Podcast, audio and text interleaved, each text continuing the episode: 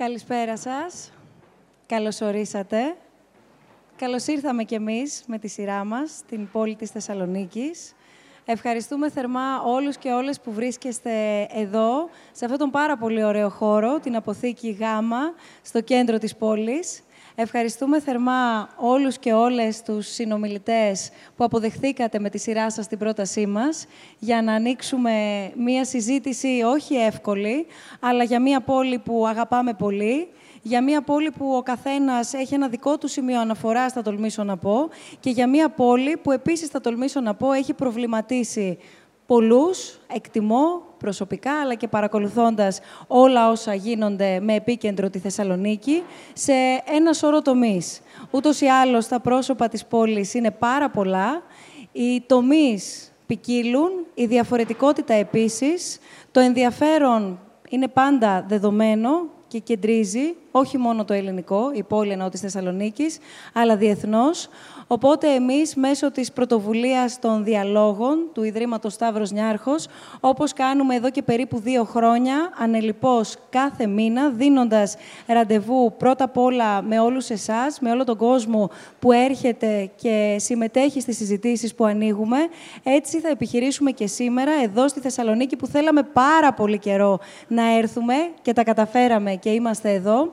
Θα προσπαθήσουμε να ανοίξουμε το θέμα των πολλών προσώπων που έρχονται και συμπληρώνουν την ταυτότητα της πόλης, προσπαθώντας κυρίως να θέσουμε ερωτήματα και να προκαλέσουμε αναζητήσεις. Θα ήταν ανώφελο να πιστεύουμε πρώτα εμείς ή οποιοδήποτε ότι μέσα σε μια-δυο ώρες μπορεί κανείς να εξαντλήσει το τι είναι η Θεσσαλονίκη, αρκεί να αναλογιστεί το κομμάτι της ιστορίας, το κομμάτι του πολιτισμού, ευρύτερα της κουλτούρας, την αλληλεπίδραση των διάφορων και διαφορετικών θρησκευτικών στοιχείων, του κόσμου και του πληθυσμού που ανανεώνει και ανανεώνεται μέσα από αυτή την πόλη και βέβαια όλα όσα συμβαίνουν στο, στον τομέα του πολιτισμού.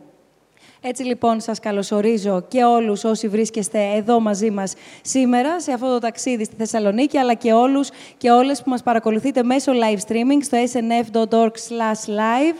Δεχόμαστε και περιμένουμε να κάνουμε έναν ζωντανό διάλογο, άρα περιμένουμε τις τοποθετήσεις σας, τις παρεμβάσεις σας, τα ερωτήματά σας, είτε διαφωνείτε, είτε συμφωνείτε, είτε θέλετε να ρωτήσετε οτιδήποτε τους συνομιλητές μας. Αυτό θα επιχειρήσουν να κάνουν και εκείνοι μεταξύ τους, ένα διάλογο και όχι με μονομένες, απομονωμένες τοποθετήσεις, σε μια ανοιχτή συζήτηση, πάνω απ' όλα με ανοιχτή και δημοκρατική διάθεση.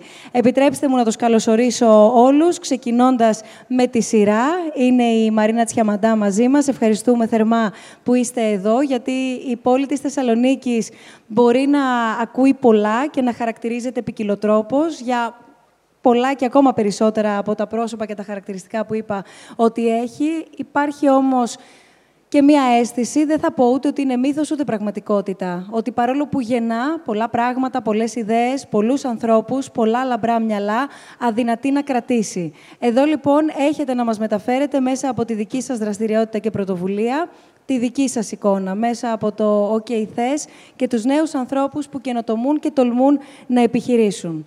Είναι ο Γιάννης Μπουτάρης. Ευχαριστούμε πάρα πολύ που είστε μαζί μας. Και ευχαριστούμε πολύ γιατί έχουμε τη χαρά να σας έχουμε δεύτερη φορά ως συνομιλητή μας στους διαλόγους. Ο Γιάννης Μπουτάρης δεν χρειάζεται εγώ να πω τίποτα προφανώς σε εσάς τους Θεσσαλονικής. Είναι ένας άνθρωπος και μια προσωπικότητα που γνωρίζει πολύ καλά την πόλη της Θεσσαλονίκης και τον γνωρίζετε όμως και εσείς. Εδώ λοιπόν θα δούμε μεταξύ όλων των άλλων τη δημιουργία του Μουσείου του Ολοκαυτώματος στην Ελλάδα, Ποιος είναι ο σκοπός, αλλά και τι σηματοδοτεί η δημιουργία του συγκεκριμένου μουσείου. Ο Ρέστης Ανδριαδάκης, εξ αριστερών μου. Ευχαριστούμε πάρα πολύ και εσάς, κύριε Ανδριαδάκη. Εδώ πρέπει να πω, καλωσορίζοντας και τον Ιεροκλή Μιχαηλίδη, ευχαριστούμε πολύ που έχετε αποδεχθεί την πρόσκλησή μας, ότι ήταν πάρα πολύ δύσκολο και από το τομέα του πολιτισμού να πιάσουμε κάπως τη Θεσσαλονίκη. αν θέλετε, θα προσπαθήσουμε να δούμε μέσα από το Διεθνές Φεστιβάλ Κινηματογράφου και Ντοκιμαντέρ της Θεσσαλονίκης το πώς Μιλάμε για έναν θεσμό ο οποίος έχει αντέξει στο χρόνο, έχει αντέξει στις προσκλήσεις, έχει αντέξει στις διάφορες εναλλαγές που τα τελευταία 60 χρόνια, οι τελευταίες δεκαετίες είχαν έντονες και επέφεραν, αλλά ταυτόχρονα θα δούμε πώς έχει γίνει ένας διεθνής συνομιλητής και πώς έχει μετατρέψει τη Θεσσαλονίκη σε πόλο έλξης, προκαλώντας διεθνώς το, το ενδιαφέρον. Κύριε Μιχαηλίδη, έχω αρκετές απορίες στο κομμάτι Αθήνας-Θεσσαλονίκης, με όχι την πιο ελαφριά εκδοχή του, γιατί έχω την αίσθηση ότι κάπου λειτουργήσε και ως παγίδα και επιβάρυνε τη Θεσσαλονίκη. Υπάρχουν πάρα πολλές αγαπημένες αντιθέσεις και αντιφάσεις μεταξύ Αθήνας και Θεσσαλονίκης και Αθηναίοι και Θεσσαλονικές πολλές, φο... Θεσσαλονικής πολλές φορές κάνουμε πλάκα μεταξύ μας. Αλλά έχει, νομίζω, αξία να δούμε πού σταματάει η πλάκα και πού όλο αυτό μεταφέρεται και χαρακτηρίζει έως στιγματίζει μια πόλη, η οποία έχει πολλά περισσότερα να δείξει και να αναδείξει και πολλά περισσότερα να προσφέρει σε όλους μας, είτε είμαστε Θεσσαλονικείς, είτε όχι. Η Μαρία Καβάλα είναι μαζί μας, ιστορικός, γιατί όπως είπαμε από την αρχή η ιστορία είναι ένας κεντρικός άξονας. Βρισκόμαστε σε μια πόλη η ιστορία της οποίας δεν μας αφορά μόνο ως Έλληνες, αφορά παγκοσμίως όμως. Το παρελθόν επίσης είναι βαθύ, βαρύ επίσης, οπότε θα σταθούμε σε κάποια ορόσημα της ιστορίας. Προφανώς δεν μπορούμε να προχωρήσουμε βαθύτερα και επαναλαμβάνω θα ήταν και ανώφελο αλλά και αφελές από τη δική μας πλευρά μέσα σε τόσο σύντομο χρονικό διάστημα. Ο Μάρκ Μαζάουερ είναι επίσης μαζί μας και θα συνδεθούμε αμέσως τώρα μαζί του, ένας επιστήμονας, Καλό απόγευμα από τη Θεσσαλονίκη, κύριε Μαζάουερ, και σας ευχαριστούμε πολύ για τη σύνδεση. Μέσα Καλό απόγευμα. Μέσα από τη μελέτη του και την έρευνά του έχει ασχοληθεί, έχετε ασχοληθεί πάρα πολύ με τη Θεσσαλονίκη, έχετε ασχοληθεί πολύ με την ιστορία, έχετε ασχοληθεί πολύ με την ιστορία της εβραϊκής κοινότητας, αλλά οφείλω να πω σε αυτό το σημείο ότι σε κατηδίαν συζητήσεις με όλους τους συνομιλητές, καθώς προετοιμάζαμε τη σημερινή μας συζήτηση ως προς τη θεματολογία, τόσο ο Μάρκ Μαζάουερ όσο και η Μαρία Καβάλα έθιξαν, χωρίς να, σε εκείνο το τηλεφώνημα να είναι ο ένας ή ο άλλος, μου έδειξαν και οι δύο το εξής, ότι ανεξαρτήτως από το ποιο κεφάλαιο της ιστορίας ανοίγει τη δεδομένη χρονική περίοδο, ανεξάρτητα από την αφορμή επίσης που δίνεται και ανοίγει η εκάστοτε συζήτηση, το βασικό ζητούμενο είναι το πότε θα ανοίξει ευρύτερα το κεφάλαιο παρελθόν και ιστορία της πόλης της Θεσσαλονίκης συνολικά. Θα προσπαθήσουμε να τα τακτοποιήσουμε όλα αυτά σε μία συζήτηση, έχοντας, ξαναλέω πάντα, παράθυρο ανοιχτό για εσάς, όλους όσοι είστε εδώ, αλλά και διαδικτυακά, όσοι μας παρακολουθείτε, περιμένοντας και τις δικές σας ερωτήσεις και τις δικές σας τοποθετήσεις. Όσοι δεν είστε μαζί μας, έτσι ώστε να απευθύνετε το ερώτημά σας και να παρέμβετε, μπορείτε να στείλετε οτιδήποτε θέλετε να μπει στην κουβέντα μας στο snf.org κάθετος dialogues. Εδώ βλέπουμε διαδικτυακά όλα σας τα, τα σχόλια και τα βάζουμε στη συζήτησή μας.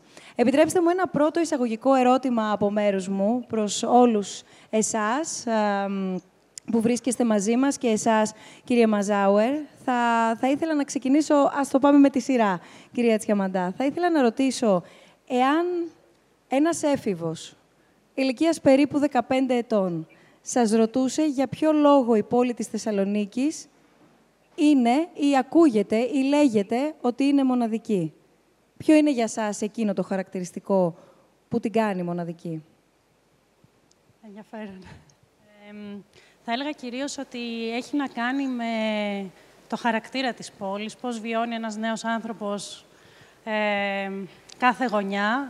Ε, επειδή τυχαίνει να ε, ασχολούμαι και με νέα παιδιά, κάνω μαθήματα σε ένα κοριτσάκι τέλος πάντων. Λίγο πιο κοντά το ναι. μικρόφωνο μπορείτε. Ε, βλέπω, η ίδια είναι 17 χρονών και βλέπω ότι πραγματικά ζει και γυρίζει όλη την πόλη ε, χωρίς να έχει δυνατότητες να εξοδέψει χρήματα. Παρ' όλα αυτά, σε κάθε γωνιά της πόλης θα είναι στο λιμάνι ε, με τους φίλους της ε, εδώ απ' έξω στα σκαλάκια, θα, θα πάει στο Λευκό Πύργο, ε, θα φέρουν μουσική, θα ε, συζητήσουν, έχουν όρεξη και ζωντάνια και διάθεση.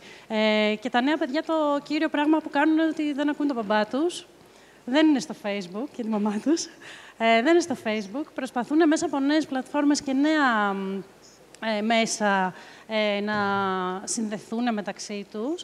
Ε, καμιά φορά μας αυτό μας τρομάζει, γιατί είναι λίγο ε, ξένο προς τις επόμενες γενιές. Παρ' όλα αυτά ζουν μέσα στην πόλη σε, με ένα παράθυρο στον κόσμο όλο.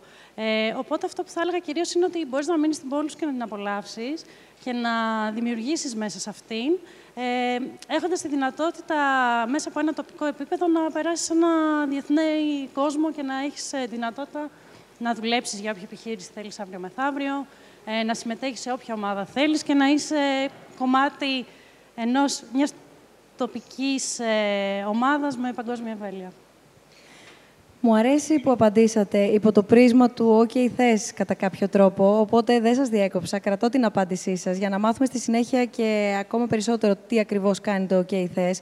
Δεν έβαλα τυχαία όμως το ερώτημα, αν θέλετε, ερχόμενοι και σε εσάς, κύριε Πουτάρη, αν έκανε την ερώτηση αυτή ένας έφηβος, είτε είναι από την Θεσσαλονίκη, είτε δεν είναι από τη Θεσσαλονίκη, είτε είναι από την Ελλάδα, είτε δεν είναι από την Ελλάδα. Και έβαλα αυτό το ερώτημα βάζοντας στη θέση εκείνου που ρωτά έναν έφηβο ή μία έφηβη, γιατί φαντάζομαι ότι θα έχει ακούσει πολλά για τη Θεσσαλονίκη, αλλά ίσως να αγνοεί και αρκετά. Και για να είμαι απολύτως δίκαιη, θα βάλω μέσα και τους εικοσάριδες, και τους τριαντάριδες, και τους σαραντάριδες, ίσως και τους πενηντάριδες και τους εξιντάριδες. Άρα το ερώτημά μου είναι, εν ολίγης, τι καθιστά τη Θεσσαλονίκη μοναδική πόλη, εάν, ξαναλέω, είναι κατά εσάς μοναδική πόλη, και ποιο είναι εκείνο το κενό ουσιαστικά που προκύπτει ανάμεσα στα τόσα πολλά και τόσα λίγα που γνωρίζουμε για τη Θεσσαλονίκη; Κοιτάξτε να δείτε, καταρχήν ε, θεωρώ ότι ένα τεράστιο πλεονέκτημα της Θεσσαλονίκης, χαρακτηριστικό μάλλον θα έλεγα, είναι το ότι σε ένα πληθυσμό συνολικό της τάξης του ενός εκατομμυρίου, όλοι οι Δήμοι μαζί, 8 Δήμοι, έχει πάνω από 120-130 φοιτητές. Αυτοί ζουν όλοι κυρίως ε, στο παλιό κέντρο, γύρω από την Καμπάρα, γύρω από τη Ροτόντα. Εκείνες είναι οι περιοχές, γιατί έχει και το πλεονέκτημα, η Πανεπιστημίου να είναι ένα, όσο και αν έχει κακολογηθεί και έχει ταλαιπωρηθεί, είναι ένα τεράστιο κάμπους. Πώς στην Αμερική βρίσκεις τέτοιου είδους κάμπους; Λοιπόν, αυτό αυτόματα δημιουργεί μια, ένα νεανικό πληθυσμό, ο οποίος ε, έχει ξεφύγει από το σπίτι του, έχει ξεφύγει από την επίβλεψη των γονιών του και διασκεδάζει ουσιαστικά. Και λέω διασκεδάζει ουσιαστικά γιατί ε, βλέπεις ε, τα, τα, τα καφέ σε όλη την περιοχή γύρω, όλη την μέρα γεμάτα. Ένα άλλο χαρακτηριστικό επίσης, το οποίο το ξέρω και σας το λέω εντύπωση, η Θεσσαλονίκη έχει τα περισσότερα ερασιτεχνικά μουσικά συγκροτήματα σε όλη την Ελλάδα. Δεν ξέρω αν ισχύει αυτό Γεροκρίμο, αλλά αυτό έχω μάθει. Λοιπόν, αυτό είναι άλλο ένα δείγμα της, δραστηριο... της ενεργητικότητας αυτής. Αυτή όλη, αυτός όλος ο πληθυσμός έχει μια ενέργεια η οποία αποπνέεται από παντού. Ένα άλλο μύθος, γιατί αυτό δεν είναι μύθος, ένας μύθος μάλλον, είναι η ερωτική πόλη Θεσσαλονίκη. Τι θα πει ρε παιδιά η ερωτική πόλη Θεσσαλονίκη, Ποιος την, την έκανε ερωτική πόλη; Μερικοί λένε το ότι ήταν τότε που η, η, έκθεση, η διεθνής έκθεση ήταν στα πολύ μεγάλα της και ερχόταν από παντού και βρίσκανε ευκαιρία να στραβοπατήσουν οι διάφοροι κύριοι και κυρίες που ερχόταν στην έκθεση και γι' αυτό την βαφτίσανε ερωτική πόλη. Μια άλλη άποψη είναι το ότι στον Πρώτο Παγκόσμιο Πόλεμο η Αντάτ που είχε εδώ 250.000 στρατιώτες και αυτό είναι και το πιο πιθανό είχε πάνω από 20.000 εκδιζόμενες γυναίκες. Ε, διότι όλοι κάναν τη δουλειά τους. Και οι στρατιώτες κάναν τη δουλειά τους, ήταν στο στρατό και οι κυρίες κάναν τη δουλειά τους. Λοιπόν, αυτό δεν είναι ντροπή. Έτσι. Ε, ε, αυτό είναι το, νομίζω, το, το, το, τα δύο, δύο χαρακτηριστικά τα οποία πλάθουν έναν μύθο για τη Θεσσαλονίκη, πω πω τα δική και τι ώρα. Βέβαια, η Θεσσαλονίκη έχει ένα πάρα πολύ ανθρώπινο μέγεθος. Παντού μπορείς να πας με τα πόδια. Και αυτό είναι ένα στοιχείο το οποίο πιστεύω ότι πρέπει να παλέψουμε να το κρατήσουμε. Και να πω και ένα μειωτικό. Η Θεσσαλονίκη το 1960, μετά την ε, εξόντωση του εβραϊκού πληθυσμού της πόλης, έμεινε με 300.000 κατοίκους. Η, η, απογραφή του 1960 σήμερα έχει ένα εκατομμύριο. Από πού ήρθαν αυτοί όλοι; Δεν αισθάνονται Θεσσαλονικοί. Εάν ρωτήσεις έναν ταξιτζή ε, και του πεις πήγαινε μέσα στο Γέννη Τζαμί, δεν ξέρει πού πέφτει το Γέννη Τζαμί.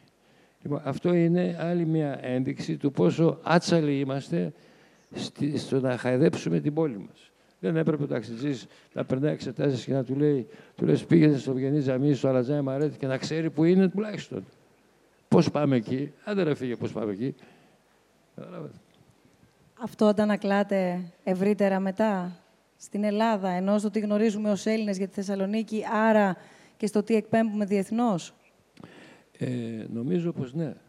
Νομίζω πως ναι. Δηλαδή, η, η ανεξέλεξη στη λάμψη των Ολυμπιακών Αγώνων, όπου ήταν μια περίοδος έτσι, άφλωση, πώς το λένε, είναι μια περίοδος όλα τρέχανε από παντού, μια χαρά. Και είχαμε και εκεί την περίφημη έναρξη των Ολυμπιακών Αγώνων, επί αυτή εποχή. Ε, η, η Ελλάδα δεν έχει μια, δεν έχει μια ταυτότητα, αν θες, παγκοσμίως. Αυτό που διαβάζετε και ακούμε παντού είμαστε ότι είμαστε τεμπέληδες, ότι είμαστε τσαπατζούλιδες, ότι είμαστε κλέφτες, ότι δεν σεβόμαστε τις συμφωνίες μας, υπενθυμίζω τα μνημόνια. Και τελικά δεν είναι αλήθεια ούτε αυτό. Διότι η, η, όπου βρεθεί Έλληνας στο εξωτερικό, διαπρέπει. Άλλος λιγότερο, άλλος περισσότερο. Ε, το πρόβλημα το δικό μας είναι το δικό μας το σύστημα.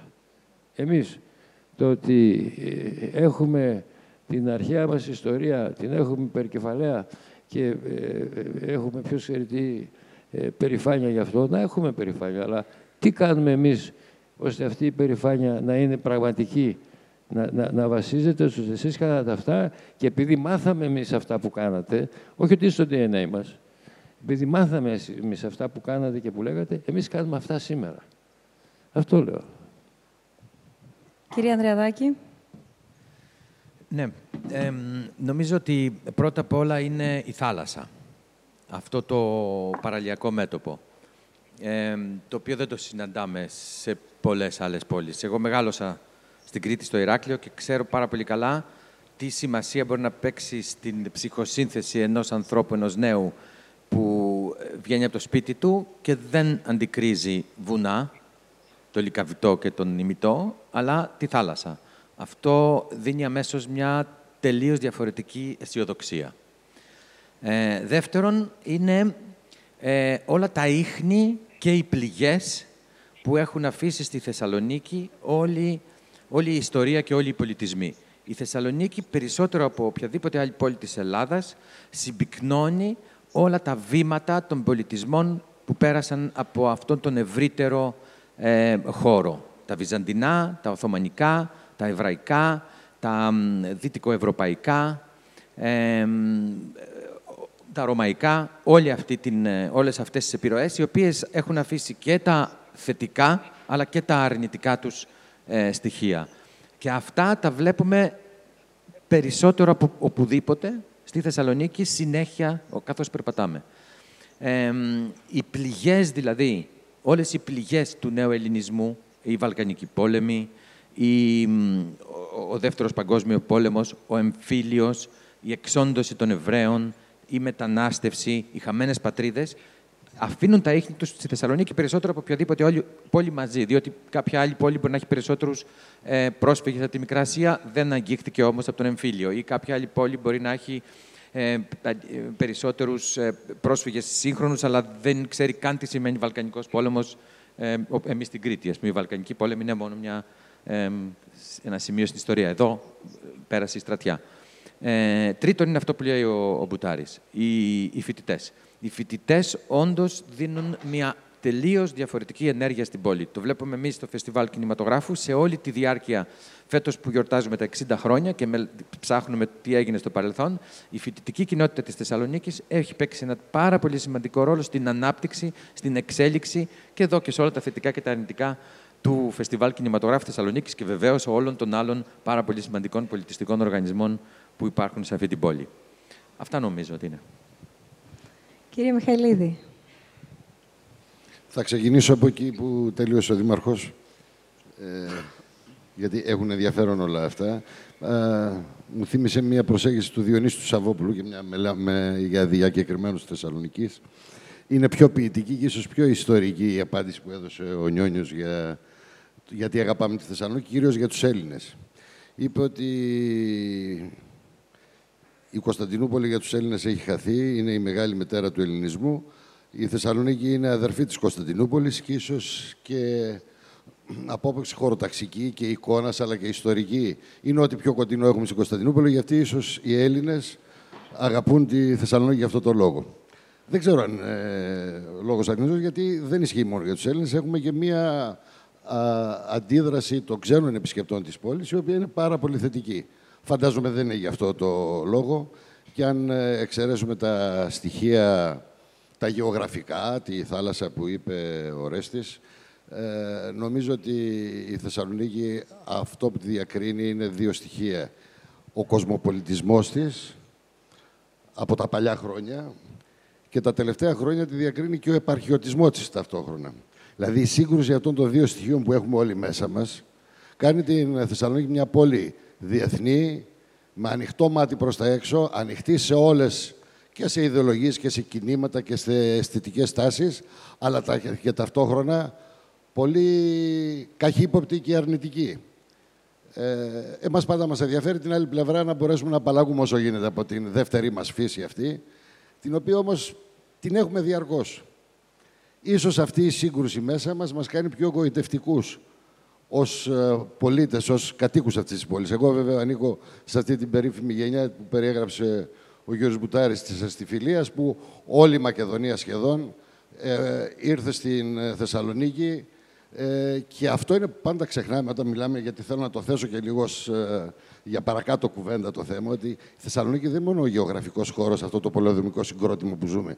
Η Θεσσαλονίκη εκφράζει όλη τη Βόρεια Ελλάδα και όχι μόνο, ούτε καν μόνο τη Μακεδονία. Θα έλεγα από τα Γιάννενα μέχρι την Αλεξανδρούπολη, συμπεριλαμβανομένης και της Θεσσαλίας. Δηλαδή, γεωγραφικά σχεδόν τη μισή Ελλάδα. Η υπόλοιπη Ελλάδα, πολλές φορές, επειδή θα μπούμε και στο θέμα των Αθηναίων, καμιά φορά η, αυτή η σχεδόν γραφική σύγκρουση που έχουμε με την Αθήνα ε, το οποίο είναι και ελληνικό φαινόμενο. Περισσότερο είναι, νομίζω, μια ε, εκδοχή όπως ε, σε κάθε περιφέρεια το η πάνω ραχούλα με την κάτω ραχούλα συγκρούονται. Παντού υπάρχει αυτό το δίπολο για να υπάρχουμε. Είναι μάλλον ελληνικό χαρακτηριστικό. Περισσότερο αυτό αφορά την Αθήνα και τη Θεσσαλονίκη, τίποτα άλλο. Από μια περίεργη, έτσι, από ένα περίεργο ελληνικό βίτσιο. Ε, θα έλεγα λοιπόν ότι ξεχνάμε σε ό,τι αφορά το πραγματικό κομμάτι της αντίθεσης ε, και της διοίκησης της ελληνικής, που είναι κακοδαιμονία γενικώς του ελληνικού κράτους, ότι η Θεσσαλονίκη, ο Γεώτη γκρινιάζει προς την Αθήνα, πρέπει να γκρινιάζουν και όλα τα αστικά κέντρα, τα μικρότερα προς τη Θεσσαλονίκη. Έχει μία τάση να καταπνίξει και να απορροφήσει με την αστιφιλία ό,τι δημιουργικό συνέβη. Δεν είχε μόνο αστικό πληθυσμό η Θεσσαλονίκη. Υπάρχουν πολύ σημαντικές οι Σέρες, η Δράμα, η Αλεξανδρούπολη, τα Γιάννα, η Κοζάνη, για να αναφέρω ενδεικτικά. Όλος αυτός ο πληθυσμός θεωρεί δική του πρωτεύουσα και δικό του κέντρο τη Θεσσαλονίκη. Άρα, όχι μόνο σε τουριστικό επίπεδο, όλοι αυτοί οι ξένοι που έρχονται αγαπούν τη Θεσσαλονίκη και θα πάνε στην Κερκίνη, θα πάνε στη Χαλκιδική, θα πάνε στα Μετέωρα, θα πάνε σε ένα σωρό τόπους ωραίους. Αλλά και η... ο πολιτισμός της Θεσσαλονίκης οφείλεται σε όλο το γεωγραφικό χώρο τον οποίο αναφερόμαστε. Θα μπορούσαμε να το πάμε και ακόμα παραπέρα. Αν πάμε ιστορικά, ο κύριος Μαζάουερ θα μας πει μετά ότι έχουμε πολιτιστικές επιρροές βαθύτερα μέσα στους αιώνες. Ίσως αυτή, αυτές οι δύο τάσεις που μας έχουν απομείνει από τη βαθιά ιστορία μας, την οποία δεν γνωρίζουμε οι περισσότεροι που ζούμε σε αυτό το τόπο, αλλά ίσως τα φαντάσματα που έχουν μείνει πάνω στον πύργο του Τριγωνίου ή στο Γεντή Κουλέ ή στην Οδό Εξοχών, μας επηρεάζουν και μας κάνουν λίγο πιο γοητευτικούς και γι' αυτό ίσως μας αγαπούν και εντάξει, Κινδυνεύουν βέβαια καμιά φορά να μας γραφικοποιήσουν, αλλά αυτό είναι άλλη κουβέντα. Κυρία Καβάλα. Λοιπόν, να συμφωνήσω καταρχήν λίγο πολύ με ό,τι υπόθηκε μέχρι στιγμής. Ε, να πω, θα έλεγα ότι κάθε τόπος έχει τα μοναδικά του στοιχεία. Δηλαδή, όχι η Θεσσαλονίκη είναι μοναδική, αλλά μάλλον κάθε τόπος έχει ιδιαίτερα στοιχεία, ιδιαίτερα χαρακτηριστικά. Άρα τα ιδιαίτερα χαρακτηριστικά της πόλης μας, της πόλης που μας, κάνει να την μας κάνουν να την αγαπάμε. Ε, μιλώντας για τους 15χρονους, καταρχήν όπως τέθηκε το ερώτημα, θα απαντήσω όπως ο γιος μου 15χρονος και οι φίλοι του ε, ε, η Θεσσαλονίκη είναι πολύ cool. Αυτό εννοώντας ε, ότι μετακινούνται πάρα πολύ εύκολα, χωρίς πολλά έξοδα, πολλά μουσικά συγκροτήματα, ε, μια πόλη νεανική, νιώθουν ασφάλεια να κυκλοφορήσουν στο, στο κέντρο της πόλης, αλλά και να την γνωρίσουν. Δηλαδή, έτσι τα παιδιά μου έμαθαν την πόλη, μετακινούμενοι από τα ανατολικά στα δυτικά και στο κέντρο, για να καταλάβουν ε, τι είναι η πόλη, πώς να προσανατολιστούν.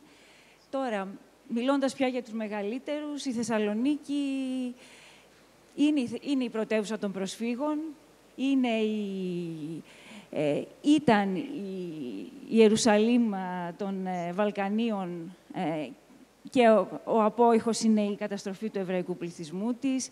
Ε, είναι η Οθωμανική Θεσσαλονίκη με τις πάμπολες επιρροές στη, στην κουζίνα της και ως γαστρονομική πρωτεύουσα γνωστή. είναι η Βυζαντινή Θεσσαλονίκη, ο Άγιος Νικόλαος Ορφανός και οι υπέροχες τοιχογραφίες η θάλασσα, η θάλασσα, η εγκύτητα στη θάλασσα, η παραλία της, η βόλτα στην παραλία, ε, νομίζω είναι μοναδικό ο, τρόπος που... είναι όλος αυτός ο πλούτος, τα σκοτεινά και τα φωτεινά σημεία της ιστορίας της, ε, το ότι υπήρξε πνευματικό κέντρο στα Βυζαντινά χρόνια, στα, στα Ρωμαϊκά χρόνια, ε, όταν ήταν πρωτοκαθεδρία η εβραϊκή κοινότητα το 16ο αιώνα, ε, ένα πολύ ενδιαφέρον μεταπρατικό βιομηχανικό κέντρο πια τον 19ο, 20ο ε, αιώνα.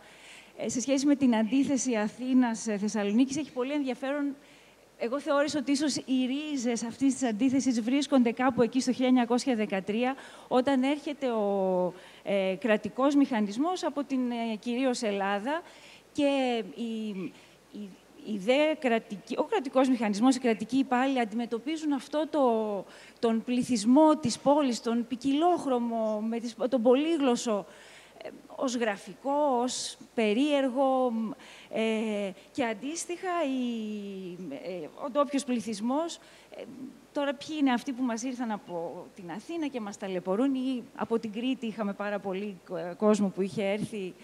Ε, μετά είναι οι επιχειρηματίες της πόλης, ε, όπου έρχονται σε, πραγματικά πολύ γρήγορα σε ανταγωνισμό με το αθηναϊκό κεφάλαιο, όπως το λέμε στη βιβλιογραφία, ε, και εκεί αρχίζει επίσης ένα ανταγωνισμός Αθήνας-Θεσσαλονίκης και παίρνει διάφορες μορφές στην πορεία του χρόνου. Κύριε Μαζάουερ. Ε, λοιπόν, ευχαριστώ πάρα πολύ. Ε, μετά από τέτοιες παρεμβάσεις δεν θέλω ότι έχω πάρα πολλά να, να, να λέω. Η δική μου άποψη είναι με άποψη από το, από το έξω. Δηλαδή, δεν είμαι από την πόλη δεν ζω στην πόλη. Ε, γεννήθηκα σε μια άλλη μεγάλη πόλη, Λονδίνο, και ζω στην Νέα Υόρκη. Δηλαδή το βλέμμα μου από εκεί είναι, αλλά βέβαια αγαπάω πάρα πολύ την Θεσσαλονίκη. Ε, όπως είπε νομίζω πολύ σωστά η καθηγήτρια Καβάλα, όλοι μας είμαστε μοναδικοί και όλη η πόλη είναι μοναδική. Δηλαδή, αλλά σημαίνει κάτι νομίζω για την Θεσσαλονίκη το θέμα της ε, μοναδικότητας θέλω να πω ότι για μένα τουλάχιστον είναι η μία αληθινή πόλη στην Ελλάδα.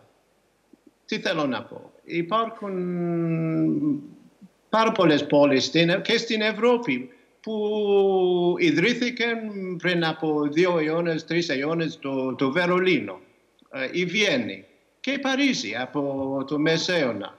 Ε, οι πόλεις που έχουν ας πούμε μια συνέχεια ζωή από το, το παρελθόν ε, το κλασικό είναι σπάνιες.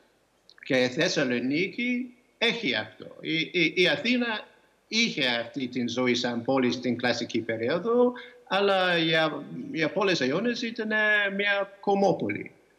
Ε, η, η Θεσσαλονίκη ποτέ ήταν κομμόπολη, ποτέ, ποτέ ήταν χώριο, ήταν πάντα μια αλήθινη πόλη.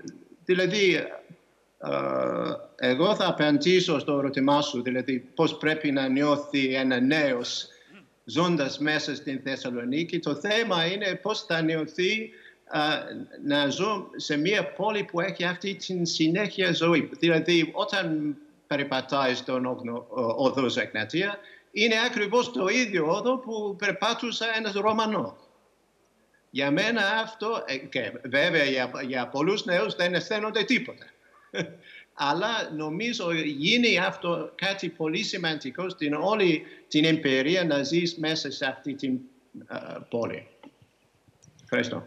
Μιας, ε, μένω λίγο ακόμα σε εσάς, κύριε Μαζάουρ, μιας και ο κύριος Μιχαηλίδης νωρίτερα μίλησε και αναφέρθηκε στα φαντάσματα. Θέλω να σας ρωτήσω μέσα από το δικό σας πρίσμα ως παρατηρητής πρώτα απ' όλα, όπως πολύ σωστά είπατε, ε, ζώντας, μεγαλώνοντας και όντας εκτός Ελλάδος, αλλά από εκεί και πέρα και με την επιστημονική ερευνητική σας ιδιότητα και με τη συγγραφή του, του βιβλίου σας. Η, η Θεσσαλονίκη είναι η πόλη των φαντασμάτων. Και το λέω αυτό διτά, όχι μόνο για την προφανή ιστορία την οποία φέρει, αλλά και για το αν, μάλλον για το πώς έχει αντιμετωπιστεί η ιστορία. Για να, να μπούμε λίγο σε αυτό το κομμάτι, στη συνέχεια και οι υπόλοιποι συνομιλητές. Πώς έχουμε αντικρίσει την ίδια την ιστορία της πόλης; Νομίζω ότι πάρα πολλά πράγματα έχουν αλλάξει τα τελευταία χρόνια. Ε, έρχεται μαζί σας ο, ο, ο Δήμαρχος Μπουτάρη και, και ήταν και αυτός πολύ υπεύθυνος για, για, για αυτή την πολύ θετική πορεία ε, στην ιστορική συνείδηση της πόλης φαντασμάτων. Είναι κάτι πολύ ρομαντική, δεν είναι, η πόλη των φαντασμάτων. Εγώ θα προτιμώ ίσως να σκεφτόμαστε για κάτι άλλο, δηλαδή για έκπληξη. το φάντασμα είναι κάτι που δεν περιμένεις, που κάνει έκπληξη. Για μένα, ε, ε, εγώ δεν μου αρέσει να βαριέμαι σε ένα μέρος και δεν βαρέθηκα ποτέ στη Θεσσαλονίκη. Ούτε για το παρόν, ούτε για το παρελθόν. Δηλαδή και, και το ένα και το ένα για, για μένα ήταν πάντα γεμάτα έκπληξης. Και σαν ιστορικός για μένα αυτό πολύ σημαντικό. Κύριε Ανδρεαδάκη, κάτι θέλετε; Το... Ναι, ναι, Άρα δηλαδή θα μπορούσαμε, κύριε Μαζάουερ, να πούμε Θεσσαλονίκη πόλη των εκπλήξεων. Μπράβο, γιατί όχι. Εάν ανατρέχαμε έτσι συνοπτικά, αλλά ολοκληρωμένα, κυρία Καβάλα, στην ιστορία της πόλης, πού θα έπρεπε να, να σταθούμε και τι θα έπρεπε να εξετάσουμε, έτσι ώστε να μας είναι αφενός ωφέλιμο για το σήμερα, αλλά και όχημα για το αύριο; Τι να πρωτοπώ τώρα είναι το... η καταρχήν απάντηση.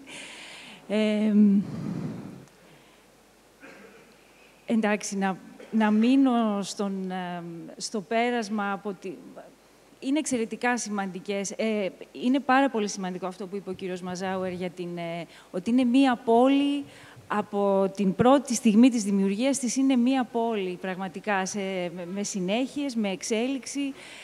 Ε, μία πόλη που ακόμη και όταν τον, στο τέλος του 10, μετά το 1430 που καταλαμβάνεται από τους Οθωμανούς ε, λόγω των πολύ δύσκολων καταστάσεων ε, ερημώνεται από πληθυσμό ε, βρίσκει τη συνέχειά της σε εκείνη τη φάση, λίγο μετά το 1392, με τον ερχομό των, ε, του εβραϊκού πληθυσμού και ξαναρχίζει πια την πορεία της ως αστικός χώρος. Ε, πολύ σημαντική, ας, ας έρθω, εντάξει, πολύ σημαντικό, ε, μ' αρέσει το ότι είναι ένα σημείο τομής, ε, ότι είναι πνευματικό κέντρο και τον 12ο και τον 13ο αιώνα, στα βυζαντινά χρόνια, με πολύ ισχυρή οικονομία, αξιοποιεί τη θάλασσα, την αλία, το εμπόριο ε, και αυτό αντικατοπτρίζεται και στις τέχνες και στα γράμματα. Πολύ σημαντικό κέντρο, χριστιανικό στη φάση εκείνη, αντικατοπτρίζεται στην τέχνη, στις ε, εκκλησίες της πόλης, ε, στα φρέσκος. Στη συνέχεια, 16ος αιώνας, πολύ μεγάλη ακμή με το καθεδρία πια της εβραϊκής κοινότητας, ε, επίσης πνευματικό κέντρο, ε, το, ε, ε εβραϊκές συναγωγές, ε, ε ραβίνοι, συμβουλές από τις συναγωγές εδώ και τους μεγάλους ραβίνους προς, την, προς τις υπόλοιπες εβραϊκές κοινότητες στον ευρωπαϊκό χώρο ανάπτυξη και πάλι γραμμάτων τεχνών οικονομίας σε αυτό το πλαίσιο. Οθωμανική Θεσσαλονίκη, αλλά με πρωτοκαθεδρία της εβραϊκής κοινότητας στη φάση εκείνη. Και μετά μπορούμε να τη δούμε κινήματα, κινήματα σε όλο αυτό το διάστημα. Ε, πολύ, πολύ σημαντικό στη συνέχεια, 18ος αιώνας, ε, η σταδιακή αλλαγή πια σιγά-σιγά διάλυση των μεγάλων ε, αυτοκρατοριών, ανάπτυξη ε, εθνικών ιδεών και πώς αυτό θα φτάσει και εδώ στην πόλη της Θεσσαλονίκης. Δέκατος ένατος, εκεί πια έχουμε τη μεγάλη ε, καινούργια, οικονομική ανάπτυξη της πόλης, εξυγχρονισμός, βιομηχανική ανάπτυξη, ε, γκρέμισμα των τυχών ε, ε, της πόλης, ε, μεγάλα ε, εργοστάσιο αλατίνη, μεγάλες επιχειρήσεις, ε, θα λέγαμε, είχαν το χαρακτήρα των πολυεθνικών της εποχής. Ε, ε, Ιταλικές, εβραϊκές οικογένειες με σεφαραδίτικη καταγωγή που έχουν έρθει στην πόλη. Ε, ήδη ανάπτυξη του εμπορίου από Έλληνες και Αρμένιους και στη συνέχεια η πολύ μεγάλη αυτή τομή. Και ας έρθουμε πια στον 20ο αιώνα, η αλήθεια είναι και, το, και η περίοδος που δουλεύω και η ίδια πολύ περισσότερο και μπορώ να, έτσι, να, να μιλήσω και με πηγές. Και, ε, εκεί πια έχουμε, εντάξει, πρώτη μεγάλη τομή είναι η ενσωμάτωση της πόλης στο ελληνικό κράτος. Ε, ε, αλλάζει τα δεδομένα της πόλης. Ε, η πόλη από μια, ένα πολύ σημαντικό λιμάνι της Οθωμανικής Αυτοκρατορίας ε, γίνεται μία πόλη του μικρού ελληνικού κράτους. 1917, μεγάλη πυρκαγιά της Θεσσαλονίκης, αλλάζει εντελώς η εικόνα της Θεσσαλονίκης. ο Οθωμανικός χαρακτήρας της, ο εβραϊκός χαρακτήρας της καίγονται μέσα από την ε, πυρκαγιά, καταστρέφονται και ο εξυγχρονισμός της Θεσσαλονίκης στο σχέδιο ανοικοδόμησης ε, θα δημιουργήσει την εικόνα της ε, πόλης που έχουμε σήμερα με την πλατεία Αριστοτέλους, τα μεγάλα ανοίγματα. μέσα από τον εξυγχρονισμό της Θεσσαλονίκης θα γίνει και μια προσπάθεια να εξελινιστεί, να τονιστεί το ελληνικό στοιχείο της πόλης. Έχουν αλλάξει τα πολιτικά δεδομένα μπορούμε να το κατανοήσουμε αυτό. Ε, επόμενη μεγάλη τομή, 1922, ε, τελειώνει η μεγάλη ιδέα, αυτό που λέγαμε μεγάλη ιδέα, το όραμα για επέκταση στα ε, τουρκικά παράλια. εκεί πια ο ερχομός των προσφύγων, ένας τεράστιος αριθμός που πρέπει να αποκατασταθεί, αλλάζει εντελώς η σύνθεση πια η πληθυσμιακή της Θεσσαλονίκης και η εθνοτική, 100.000 πρόσφυγες. Εκεί είναι το μεγάλο πέρασμα, ε, έχουμε πια την ανάδυση της, αυτό που λέμε της πόλης των προσφύγων. Ε, Μεσοπόλεμος, πογκρόμ, ανταγωνισμοί, ε, φασιστικές ομάδες, η 3Ε πολύ χαρακτηριστική στη δεκαετία του 30, ε, ο πρώτος παγκόσμιος πόλεμος, όπως ήδη υπόθηκε, η πόλη με πολύ... Ε, ε, γενικά ένα θέατρο των ε, πολεμικών εξελίξεων του Πρώτου Παγκοσμίου Πολέμου, ταυτόχρονα με την πυρκαγιά.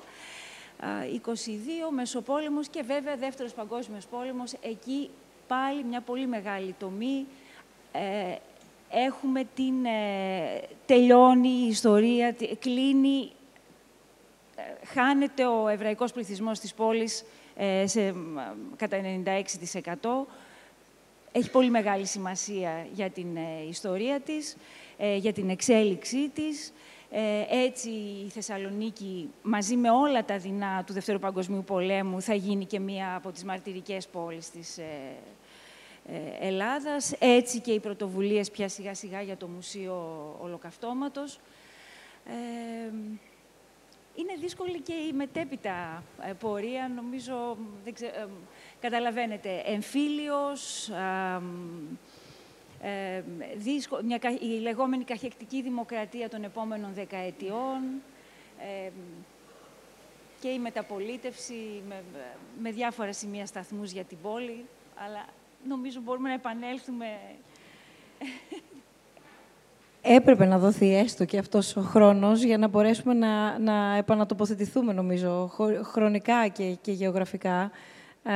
γιατί είναι πολλά τα κενά, τουλάχιστον μιλώντας για τη δική μου γενιά, αν θέλετε, και στο βαθμό που μπορώ να μιλήσω για τη δική μου γενιά, σε πόσα κομμάτια έχουμε γνώση αυτής της ιστορίας και σε τι βάθος. Οπότε δεν θα μπορούσαμε έστω και έτσι να μην αναφερθούμε σε αυτήν την αλληλουχία γεγονότων για να βάλουμε στην πορεία της συζήτησής μας και τι γίνεται σήμερα. Εδώ ακούσαμε, κύριε Πουτάρη, και από την κυρία Καβάλα, τα χαρακτηριστικά της πόλης, το πέρασμα της ιστορίας, τη δραστηριότητα της πόλης και ούτω καθεξής. Να ξεκινήσουμε αντίστροφα τώρα και να δούμε, ξεκινώντας από το στοιχείο, αν θέλετε, το εβραϊκό, από την ύπαρξη της εβραϊκής κοινότητας.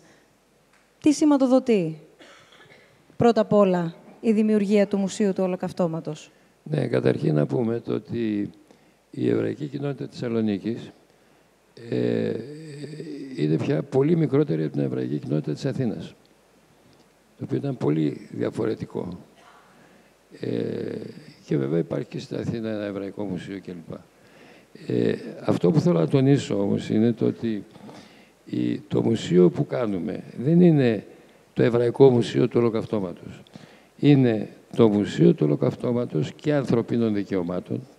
Είναι της πόλης της Θεσσαλονίκης και αναδεικνύει ουσιαστικά το ρόλο που έπαιξε η παρουσία της εβραϊκής κοινότητας στην πόλη όλα αυτούς τους αιώνες και γι' αυτό λόγο τη φωτάζανε η Ιερουσαλήμ των Βαλκανίων. Ε, πρέπει να το καταλάβουν οι Θεσσαλονικοί και να το καταλάβουν πολύ περισσότερο και οι Εβραίοι, οι οποίοι έχουν ακόμα διάφορα φοβικά, ε, πάρα, πάρα πολλές φορές δικαιολογημένα, έχουν διάφορα φοβικά σύνδρομα, το ότι είναι, είναι πολύ εσωστρεφής. Λοιπόν, πρέπει να αντιληφθούμε και οι, οι, όλοι οι Θεσσαλονικοί, όλοι οι κάτοικοι της Θεσσαλονίκης, ότι αυτό το μουσείο θα μάθει τους Θεσσαλονικούς ποια είναι η πόλη τους. Αυτός είναι, αν θέλετε να το πω και έτσι, αυτό είναι ένα όραμα που έχω για το πώς θα λειτουργεί αυτό το μουσείο. Και δεν θα λειτουργεί μόνο για τους Εβραίους. Να καταλάβουν οι, Εβραίοι, οι Σαλονικοί ότι όταν ήρθαν οι Εβραίοι, τι βρήκαν εδώ; Τι ήταν αυτή η πόλη; Όταν ε, ε, ξέσπασε ο πρώτος παγκόσμιος πόλεμος, τι ήταν αυτή η πόλη που τη λέμε Θεσσαλονίκη; Και από εκεί να πάρουμε ό,τι διδάγματα μπορούμε να πάρουμε.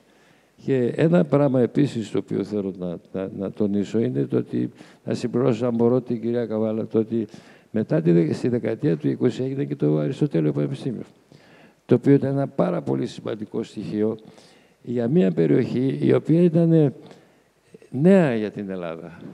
Υπενθυμίζω επίσης το ότι οι νέες χώρες που προκύψανε μετά το 12 κλπ. Οι νέες χώρες είχαν τότε η γενική διοίκηση. Δεν συμμετείχαν στις εκλογές. Δηλαδή, η, η Αθήνα μας έβλεπα σαν ε, κανίβαλους. Ας πω έτσι μια υπερβολική έκφραση. Είχαν γενική διοίκηση, διότι λειτουργούσε όλο το σύστημα στη Βόρεια Ελλάδα με Οθωμανική διοίκηση. Ήρθε η διοίκηση του κράτους του Όθωνα, ας πούμε, ε, γιατί αυτό ήταν ουσιαστικά το κράτος. Ε, πώς θα τους προσαρμόσουν αυτούς; Και λέγανε οι, οι δημόσιοι υπάλληλοι τότε, λέγανε πού μπλέξαμε με αυτούς εδώ τους χωριάτες; Και οι χωριάτες λέγανε τι θέλουν αυτοί εδώ πέρα μέσα στα πόδια μας. Έτσι. Λοιπόν, ε, ε, αυτά είναι, ε, το λέω έτσι, σε παρέθεση για το Εβραϊκό, για το Μουσείο του Ολοκαυτώματος. Το Μουσείο του Ολοκαυτώματος είναι μια τραβηχτική λέξη πολύ. Είναι το brand name του μουσείου. Οι ασχολίες του μουσείου όμως, τι θα κάνει το μουσείο, Ας πούμε, χθες ή προχθές ήταν μια παρουσίαση ενός βιβλίου από μια κοπελιά από το Πανεπιστήμιο ε, για το τι ρόλο παίζουν τα ηλεκτρονικά μέσα κλπ. Και είχε άμεση σχέση με το εβραϊκό και έπεσε μια ιδέα, και δεν τρέπω να το πω, έπεσε μια ιδέα από τον Αντώνη τον, τον, τον, τον Γεωργίου, Ε, επειδή ο αντισημιτισμός στην Ελλάδα είναι σε πολύ ψηλό επίπεδο. Ε, από τα πιο ψηλά στην Ευρώπη. Λοιπόν, η ιδέα είναι να, ε, το μουσείο να έχει μία, μία από τις λειτουργίες του να είναι και ένα, ένα παρατηρητήριο αντισημιτισμού και παράλληλα να, είναι ένα, να, να γίνονται δράσεις και δραστηριότητες για να καταπολεμήσουμε τον αντισημιτισμό, δηλαδή το, το ρατσισμό. Αυτό που είναι τα ανθρώπινα δικαιώματα και το καθεξής. Ε, ε, το Μουσείο ελπίζω και το πιστεύω βαθύτατα το ότι ο εκπαιδευτικός του ρόλος που θα έχει δεν είναι πήγαμε σε ένα μουσείο, είδαμε πέντε πράγματα, μας έπιασε η ψυχή και τελειώσαμε. Πάτε στο μουσείο του στο Auschwitz να ευχαριστηθεί η θλίψη ψυχή σας. Ε, ποτέ δεν μπορούμε να κάνουμε τέτοιο μουσείο. Δεν έχουμε εμείς αντικείμενα. Πάτε στο Μουσείο της Βαρσοβίας, πάτε στο Μουσείο Συνάσχρο, πάτε στο Γιάννη Βασέμ στο Ισραήλ. Έχει χιλιάδες μουσεία σε όλο τον κόσμο, τα οποία ε, περιγράφουν αυτό το, αυτό το, αυτή την τραγωδία. Το Μουσείο της Θεσσαλονίκης πρέπει να είναι σίγουρα με σύγχρονα μέσα. Έχει μία μοναδικότητα, ότι θα αναδείξει και την σεφαραδική οντότητα των Εβραίων. Οι Σεφαραδίτες δεν τους αγαπάνε πολύ. Οι άλλοι Εβραίοι δεν τους αγαπάνε πολύ τους θεωρούν παρακατιανούς. και βέβαια να τονίσω επίσης το ότι οι πρώτοι Εβραίοι που εμφανιστήκαν στην Ελλάδα ήταν οι Ρωμανιώτες. Αυτοί ήταν το, το 50 μετά Χριστό, κάπου εκεί. Λοιπόν, ε, και το λέω έτσι και μεγαλόφωνα και με μεγάλη ευχαρίστηση, ο Δήμαρχος Ιαννίνων είναι ένας Ρωμανιώτης Εβραίος όπως εσείς. Και έχουμε μια καλή συνεργασία και βεβαίως ε, φυσικά στο μουσείο θα έχει μια γωνιά και για την κάθε εβραϊκή κοινότητα που χάθηκε και τις κοινότητες που διασωθήκαν φυσικά. Αλλά επαναλαμβάνω, το, το μουσείο αυτό είναι κυρίως για να δείξει την, την τραγωδία, αλλά από την άλλη μεριά είναι ένα εκπαιδευτικό μουσείο. Ένας ζωντανός οργανισμός, από ό,τι αντιλαμβανόμαστε. Κύριε Ανδρεαδάκη, κάτι ναι, θέλετε να ε, ναι, χαίρομαι πάρα πολύ για αυτά που είπε ο κ. Μπουτάρης, τα οποία τα έχουμε συζητήσει ε, ε, πολλές φορές, ειδικά για αυτό το θέμα, διότι ε, πολύ πρόσφατα, ε, το προηγούμενο Μάρτιο, το Φεστιβάλ Κινηματογράφου Θεσσαλονίκης ανακοίνωσε εδώ ακριβώς, εδώ σε αυτή την αίθουσα, ένα αρκετά φιλόδοξο και τολμηρό, θέλω να πιστεύω, σχέδιο, ε, το οποίο είναι μια κινηματογραφική ταινία χωρισμένη σε 7 κεφάλαια, τα οποία α, αξιστορούν 7 σημαντικές ε, στιγμές ε, της ε, ζωής της εβραϊκής κοινότητας στη Θεσσαλονίκη από το 1910 μέχρι το 1965. Ε, έχουμε αναθέσει από κοινού το Φεστιβάλ Κινηματογράφου Θεσσαλονίκης, η Εθνική Λυρική Σκηνή και το καινούριο Μουσείο το Μόμους, σε δύο εξαιρετικούς νέους ε, δημιουργούς, τον Σίλα Τζουμέρκα και τον Χρήστο Πασαλή, με ένα επιτελείο επίσης εξαιρετικών ηθοποιών, όπως είναι η Θέμης Μπαζάκα, η Αγγελική Παπούλια και πολλοί άλλοι, να ολοκληρώσουν αυτό το project. Ε, αυτό θα έχει την τη ιδιομορφία ότι θα μπορεί να παρουσιαστεί στη μεγάλη οθόνη σαν μια κινηματογραφική ταινία, αλλά επειδή το κάθε επεισόδιο έχει και μια αυτονομία, ε, θα το παρουσιάσουμε και σαν μια ε, πρωτοποριακή οικαστική βίντεο εγκατάσταση στην ε, Εθνική Λυρική Σκηνή καταρχάς και μετά ελπίζουμε και σε άλλα μουσεία, ίσως και εδώ να μείνει μόνιμα στο Μουσείο της Θεσσαλονίκης και σε άλλα μουσεία που είμαστε σε επαφή. Ε, σίγουρα ήταν πολύ μεγάλη η βοήθεια και η επιρροή του βιβλίου του κυρίου Μαζάουερ και δράτω με τις ευκαιρίες να τον ευχαριστήσω, αν και δεν το ξέρει γιατί δεν έχουμε μιλήσει ποτέ, αλλά αυτό το βιβλίο μας έδωσε πάρα πολύ μεγάλη έμπνευση και στον ε, ε, Σίλα Τζουμέρκα και στον Χρήστο Μπασαλή και σε μένα, για να δούμε ξανά ε, τα φαντάσματα που έχουν μείνει υπάρχουν, δεν υπάρχουν και πώς μας έχουν επηρεάσει. Διότι η, ιδιομορφία, η δεύτερη ιδιομορφία αυτού του σχεδίου, το οποίο τιτλοφορείται «Η πόλη και η πόλη», είναι ότι όλοι οι ηθοποιοί θα φορούν τα κοστούμια της κάθε εποχής, του 1910, της ε, κατοχής. Οι Γερμανοί θα είναι ντυμένοι με τις στολές τους, οι Εβραίοι στην, ε, θα κάνουμε ένα γύρισμα εδώ στην Πλατεία Ελευθερίας για το Μαύρο Σάββατο βέβαια. Αλλά η Θεσσαλονίκη θα είναι όπως είναι σήμερα. Δεν θα κάνουμε ντεκόρ και δεν θα την αλλάξουμε ψηφιακά. Οπότε θα βλέπουμε αυτά τα φαντάσματα τους παρελθόντος, είτε είναι χριστιανοί, είτε είναι Εβραίοι, είτε είναι κατακτητές, να κυκλοφορούν εδώ, σε αυτή την ίδια Θεσσαλονίκη που κυκλοφορούμε κι εμείς. Σαν αυτό το ίχνος της ιστορίας, αυτές οι πληγές είναι ακόμα ανοιχτές και πρέπει να τις επουλώσουμε. Αυτό θα το εντάξει και η Εθνική Λυρική Σκηνή στον εορτασμό των 200 χρόνων από την Ελληνική Επανάσταση. Όσο και αν σας φαίνεται περίεργο, πιστεύουμε ότι η συγκρότηση της εθνικής ταυτότητας γίνεται και μέσω της διαχείρισης των τραυμάτων του νέου ελληνισμού. Θα, θα, ναι, ναι, βεβαίως, γιατί ναι, να, να πω μόνο από την τελευταία φράση του κύριου Ανδριαδάκη ότι θα μου δώσει πάσα λίγο αργότερα για το πώς διαχειριζόμαστε πια. Δηλαδή, αν το πρώτο βήμα είναι να μάθουμε την ιστορία μας, μετά πώς τη διαχειριζόμαστε προς όφελός μας, ουσιαστικά. Παρακαλώ. Εγώ θέλω να πω κάτι για τον κύριο Μαζάβερ, τον οποίο τον ξέρω χρόνια πια. Ε, η πρώτη φορά που τον συνάντησα, δεν, δεν συστηθήκαμε, τον συνάντησα, ήταν πριν από πάρα πολλά χρόνια, όταν έκανε την πρώτη παρουσίαση του βιβλίου στο Ολύμπιο, ε, City of the Ghosts, of Ghosts. Και τότε θυμάμαι ένα γαυγά που ξεκίνησε μέσα στο σινεμά με τον Κώστα τον Ζουράρη. Ο Κώστας ο Ζουράρης ήταν λάουρος εναντίον του, του βιβλίου. Ε, δεν θυμάμαι πώς εξελίχθηκε η ιστορία, το μόνο που θυμάμαι ότι ήταν αυτό. Αλλά αυτό που θυμάμαι είναι ότι παρόλο που είχα γνώση της εβραϊκής κοινότητας της Θεσσαλονίκης λόγω του, ο παπά μου είχε συνεργάτες κατά δύο ε, Εβραίους εμπόρους. Ε,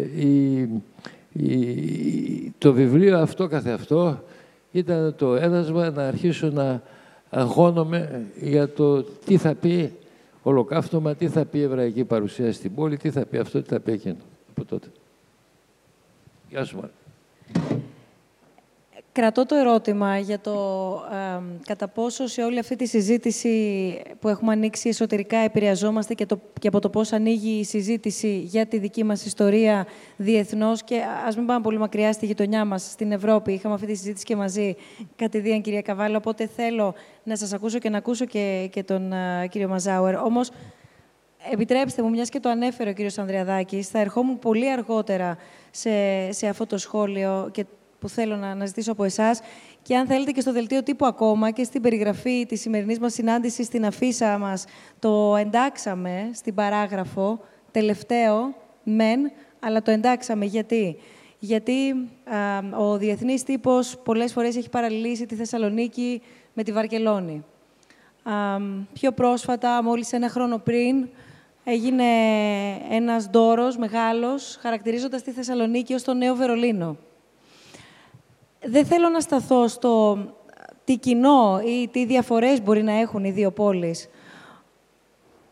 Μπορεί κανείς πολύ εύκολα να το απομονώσει ως προς το οικαστικό, καλλιτεχνικό κομμάτι, ως προς το τρόπο και την κουλτούρα διασκέδασης. Μπορεί χιλιαδιό να συμφωνήσει ή να διαφωνήσει. Εγώ προτιμώ να σταθώ πολύ πιο μακρινός και άπειρος παρατηρητής και να πω ότι Εκ πρώτης όψεως, μιλάμε για δύο πόλεις με πολύ βαριά ιστορία, με εντελώς διαφορετικό πρόσημο. Το ερώτημα, λοιπόν, φεύγοντας πια μακριά από το αν η Θεσσαλονίκη μοιάζει ή δεν μοιάζει και με ποιον μοιάζει, με το τι είναι η Θεσσαλονίκη και με το πώς θα μπορούσε η Θεσσαλονίκη, αφού κάνει όλη αυτή τη συζήτηση που λέμε τόση ώρα ότι πρέπει να κάνει με την ιστορία της, πώς μπορεί να διαχειριστεί την ιστορία της, άρα και στη συνέχεια πώς μπορεί ουσιαστικά η ίδια η διαχείριση της ιστορίας να λειτουργήσει τονοτικά, χωρίς κενά, για την ίδια την πόλη, συνολικά για τη χώρα, αλλά και πια ως διεθνής, ξαναλέω, συνομιλητής στην ευρύτερη περιοχή των Βαλκανίων, της Ευρώπης, διεθνώς τέλος πάντων. Κυρία Καβάλα, ξεκινώ από εσάς και αμέσως μετά, κύριε Μαζάουερ, θα ήθελα και το δικό σας σχόλιο. Τα ερωτήματα είναι τεράστια, μεγάλα εξαιρετικά σημαντικά. Ε, ε, θα έλεγα το εξής, ότι η ιστορική γνώση ε, μας βοηθάει να, να προσεγγίζουμε το παρελθόν, ε, να το κατανοούμε όσο είναι εφικτό, τα συγκεκριμένα κάθε φορά γεγονότα μέσα στο κοινωνικό, πολιτικό, οικονομικό πλαίσιο που διαδραματίζονται και μέσα από αυτή την... να αναδεικνύονται συγκεκριμένα γεγονότα, η μνήμη της πόλης σε όλες τις πτυχές. Ε, και αυτό να, νομίζω μπορεί να συμβάλλει ε, ώστε να είναι μια μνήμη ε, με ευθύνη, ε, με σεβασμό των νεκρών, των ανθρώπων που χάθηκαν στα διάφορα χρονικά διαστήματα, μια μνήμη με υπευθυνότητα απέναντι σε πράξεις προηγούμενων γενιών, δεν ξέρω πόσο εύκολο είναι να αποτρέψουμε ε, συμπεριφορές παλαιότερες, ε, δύσκολες, ε, αλλά ή πόσο μπορεί να διδάξει η ιστορία. Αυτό είναι ένα πολύ μεγάλο ερώτημα, νομίζω, για όλους τους ιστορικούς. Περισσότερο να μας βοηθήσει να προσεγγίσουμε, να κατανοήσουμε, να αναδείξουμε στοιχεία ενοποιητικά μιας κοινωνίας,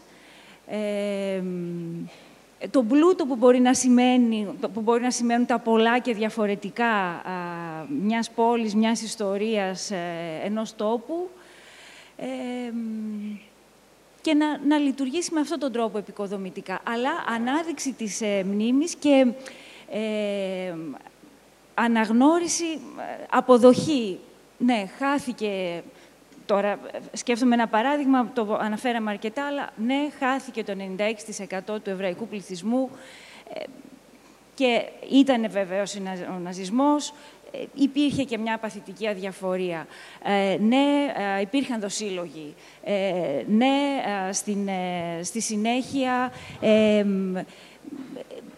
υπήρχε μια πολύ δύσκολη περίοδος για την Ελλάδα, ειδικά μετά τον εμφύλιο, με, με ανθρώπους που ενώ αγωνίστηκαν για την ελευθερία, φυλακίστηκαν. Όλα αυτά πια να αναγνωριστούν ε, και να, να συνεχίσουμε από εκεί και πέρα. Δηλαδή... Κυρία Μαζάουερ. Uh, ας μην, μην φορτώνουμε ίσως την ιστορική συνείδηση με κάτι που δεν μπορεί να αντέχει. Uh, εγώ νομίζω ότι η ιστορική συνείδηση είναι πρώτα απ' όλα μια διάθεση ή μάλλον μια κουβέντα. Τι θέλω να πω, δηλαδή είναι μια κουβέντα που έχουμε, αν θέλουμε να το έχουμε, με, με τους συμπολίτες μας, με το παρελθόν μας, με τις πηγές.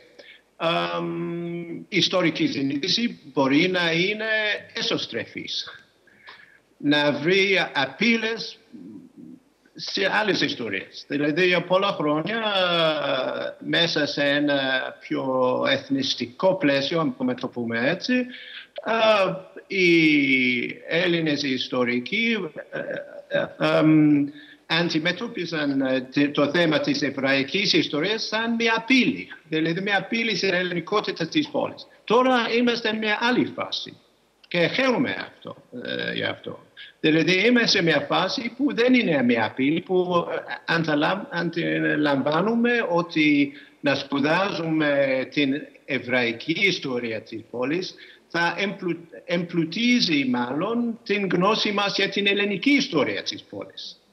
Και εγώ θα πάω λίγο πιο πέρα, δηλαδή μιλάμε για τους Εβραίους και χαίρομαι για αυτό, αλλά η Θεσσαλονίκη ήταν μια Οθωμανική πόλη για χρόνια.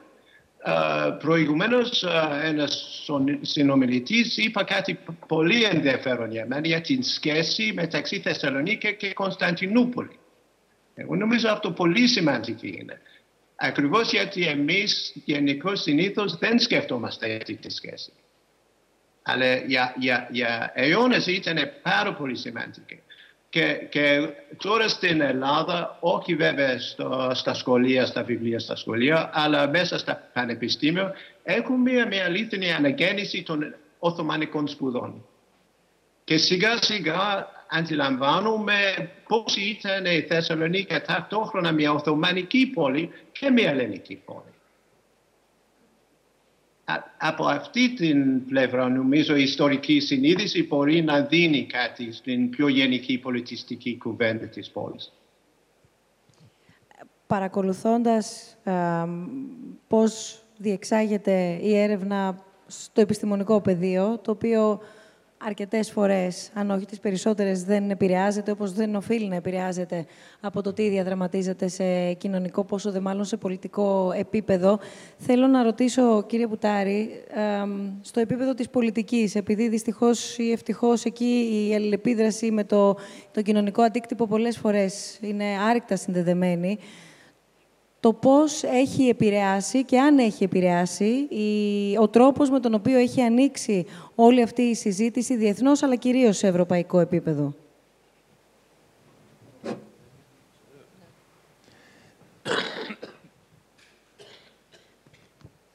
Εγώ ξέρω και έλεγα πάντοτε το ότι όταν δεν ξέρεις το παρελθόν σου, δεν μπορεί να χτίσει το μέλλον σου.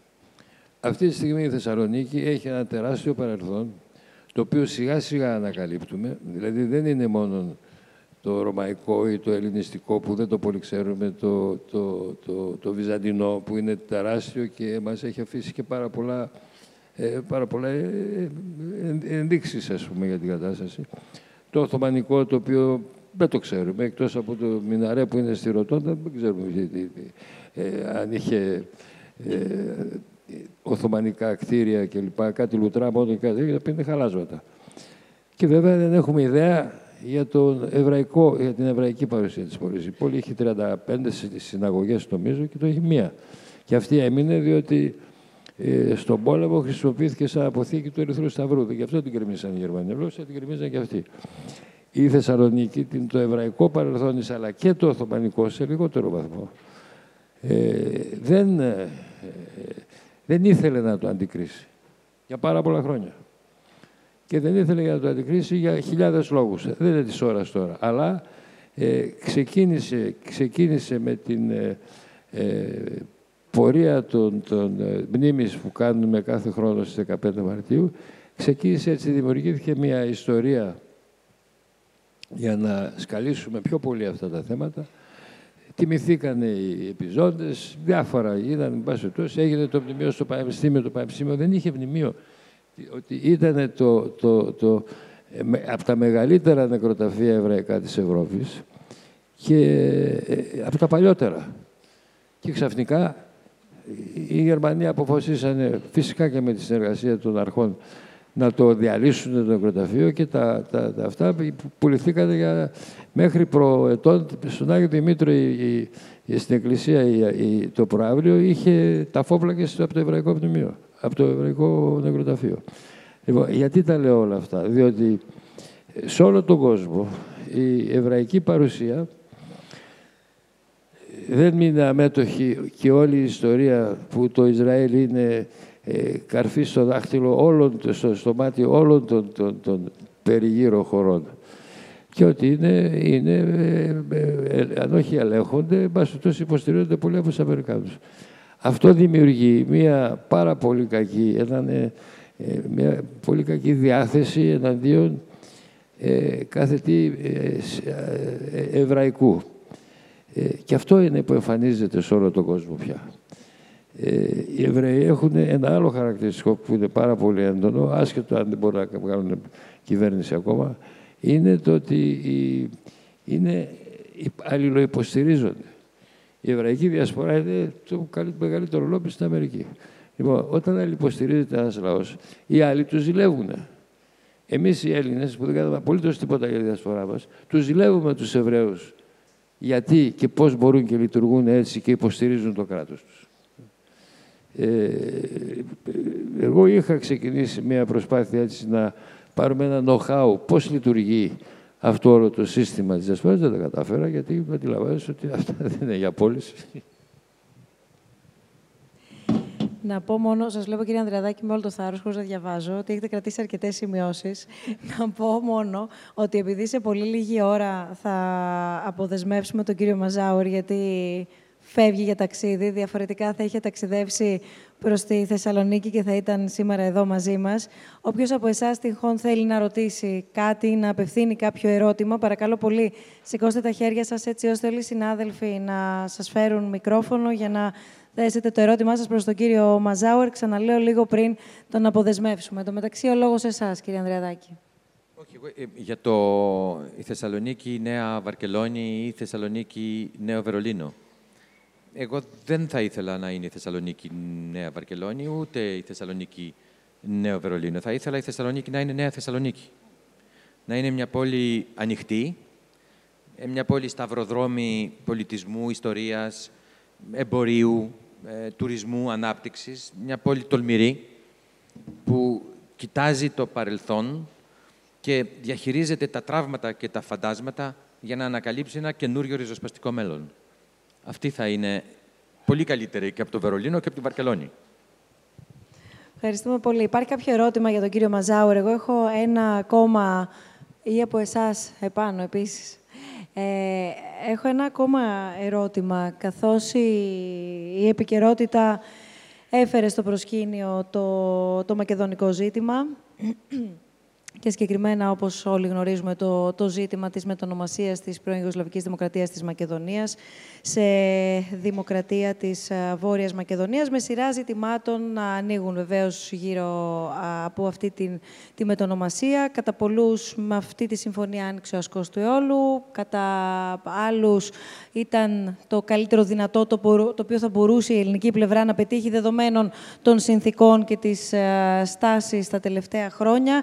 Σε κάθε περίπτωση ε, υπάρχει η αίσθηση παράλληλα ότι ελάχιστοι ήταν εκείνοι οι οποίοι προσπάθησαν, αν μη τι άλλο, με μία ψυχραιμία να προσεγγίσουν και να αναζητήσουν τα κυριότερα χαρακτηριστικά αυτού του περιεχομένου της α, συμφωνίας, είτε με θετικό είτε με αρνητικό πρόσημο. Η κουβέντα έχει εξαντληθεί δημοσίως. Δεν ξέρω εάν αυτό σημαίνει ότι πήγαμε και βαθιά και φτάσαμε στην καρδιά, αλλά θέλω να, να, να βάλω ευρύτερα το ρόλο της Θεσσαλονίκης και να ζητήσω την τοποθέτηση από όλους σας, ευρύτερα το, το ρόλο της Θεσσαλονίκης και το τι ακριβώς σηματοδοτεί στο χώρο των, των Βαλκανίων γεωγραφικά, δεν πρέπει να ξεχνάμε ότι δεν είναι λίγες οι ελληνικές οι επιχειρήσεις που μεταφέρονται στις γειτονικές βαλκανικές χώρες.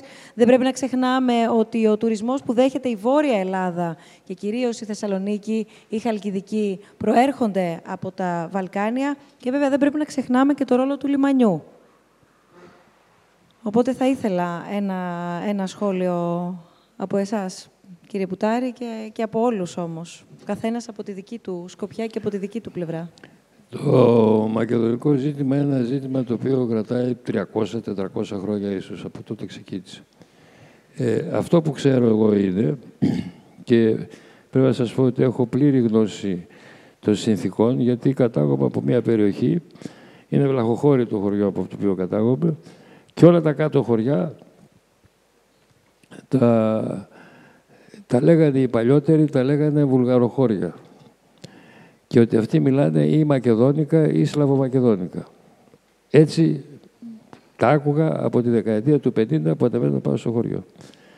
Ε, ε, συνεχεία, όταν έπεσε το, το, πολύ πριν πέσει μάλλον, πριν το 1991, πήγε το ερχόταν στα σύνορα, είτε στο μοναστήρι, είτε στη Γευγελή, είτε παντού, πήγε το ερχόταν, ε, χωρίς ε, ε, ποιος ξέρει τι ελέγχους. Οι σχέσεις ήταν πάρα πολύ καλές.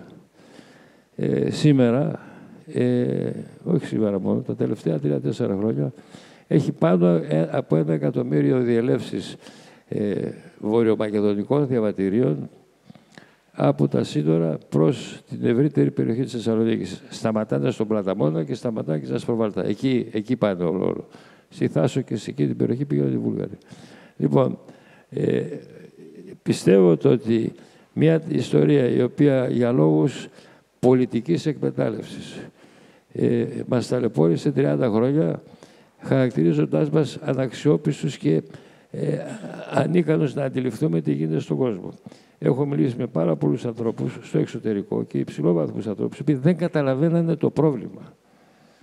Δεν το καταλαβαίνανε το πρόβλημα. Γιατί εγώ θίγομαι εάν αυτοί λέγονται Μακεδόνες. Δεν το καταλαβαίνανε το, το πρόβλημα. Εγώ πιστεύω ότι αυτή η λύση η, το ότι υποχρεώθηκε μια χώρα να αλλάξει όνομα, να αλλάξει σύνταγμα, χωρίς πόλεμο, άλλαζε με πόλεμο, μια χαρά, αλλά χωρίς πόλεμο και να απελευθερώσει και την αξιοπρέπεια και την, την αξιοπιστία της χώρας μας στα διάφορα διεθνή φόρα. Αυτό είναι μια, δεν λέω ότι είναι κυβερνητική επιτυχία. Λέω ότι υπακούσανε στις εντολές των Αμερικάνων και των Γερμανών. Διότι μόνο έτσι τελείωσε, δεν τελείωνε αλλιώς το θέμα. Ξέραμε, ξέρουμε πάρα πολύ καλά το ότι η αντίδραση στο αντίστοιχο ε, αυτό των, αυτών, των, ε, στη, στη, στην Βόρεια Μακεδονία ήταν με, με, με ρώσικα λεφτά. Οι Ρώσοι θέλανε να μην λυθεί το θέμα για να μπαίνουν μέσα συνέχεια και λίγο και οι Τούρκοι. Λοιπόν, όταν είναι τέτοιου μεγέθους πολιτικού και τα οποία τα εκμεταλλεύονται οι διάφοροι Μακεδονομάχοι με, κατεβαίνουν με το Βοκεφάλα και τον Μεγαλέξανδρο και, και περικεφαλές σε ανόητες και όχι μόνο ανόητες, σε, σε, σε ε, διαδηλώσεις οι οποίες κρύβουν και οικονομικά ωφέλη. Μην το ξεχνάμε κι αυτό. Έτσι. Πού είναι τώρα αυτοί οι κύριοι; Πού είναι; Ας μας πούνε. Εγώ δηλαδή, παρόλο που θα μπορούσε ίσως να είναι καλύτερη η συμφωνία, πάντα θα μπορούσε να είναι καλύτερη η συμφωνία. Αλλά σε μια συμφωνία κάτι δίνεις, κάτι θα πάρεις. Και επιπλέον για αυτούς που φοβούνται, φοβούνται για, τα, για τις εμπορικές υποτιμίες, θα σας πω μια ε, προσωπική εμπειρία ε, και θα σας φάω τρία δευτερόλεπτα. Ήμουνα πριν από 12-15 χρόνια, ήμουνα πρόεδρος στο, σύνδεσμο, στο, στο ελληνικό σύνδεσμο Ίνου, τα κρασιά. Τότε είχαμε επεξεργαστεί όλους τους φακέλους για τους, για τους τοπικούς σύνους. Πώς μπορεί ένα κρασί να λέγεται ότι είναι τοπικό σύνος Μακεδονίας, τοπικό σύνος Κρήτης, τοπικό σύνος... Καταθέσαμε τους φακέλους όλους στην Ευρωπαϊκή Ένωση κατατεθήκαν οι Ευρωπαϊκή Ένωση, γίνανε κάποιες διορθώσεις που προφανώς πάντοτε πρέπει να γίνονται και από εκεί και πέρα αυτό ήταν πια νόμος ευρωπαϊκός. Πέρασαν τρει-τέσσερι μήνες, μα ειδοποιούν κάτι πελάτες από τη Γερμανία ότι κυκλοφόρησαν κρασιά από τα Σκόπια με την επωνυμία Μακεδονικός. Κάναμε στα άλλη τα καταστήματα, κάναμε σε δύο άλλη καταστήματα στη Φραγκφούρτη. Κάναμε ε, τέτοια ασφαλιστικά μέτρα και τα κατεβάσανε την ίδια μέρα. Γιατί οι Γερμανοί δεν αστείευονται. Ξέρανε ότι αν τα κατεβάσανε θα τρώγαν πρόστιμα. Έτσι. Τα κατεβάσανε την ίδια μέρα. Δεν ξανακυκλοφόρησε μακεδονικός σύλλογος αυτή. Αυτό το λέω γιατί. Διότι όλα αυτά που ακούγονται, πουλήσατε τη Μακεδονία. Πού την πουλήσαμε, ρε παιδιά, στο μπακάλι την πουλήσαμε; Πώς την πουλήσαμε, τι πουλήσαμε δηλαδή; Αυτά. Θέλω όλων σας την τοποθέτηση. Κύριε Ανδρεαδάκη, από εσάς θα ξεκινήσω, στον κύριο Μιχαηλίδη, στην κυρία Καβάλα. Ναι.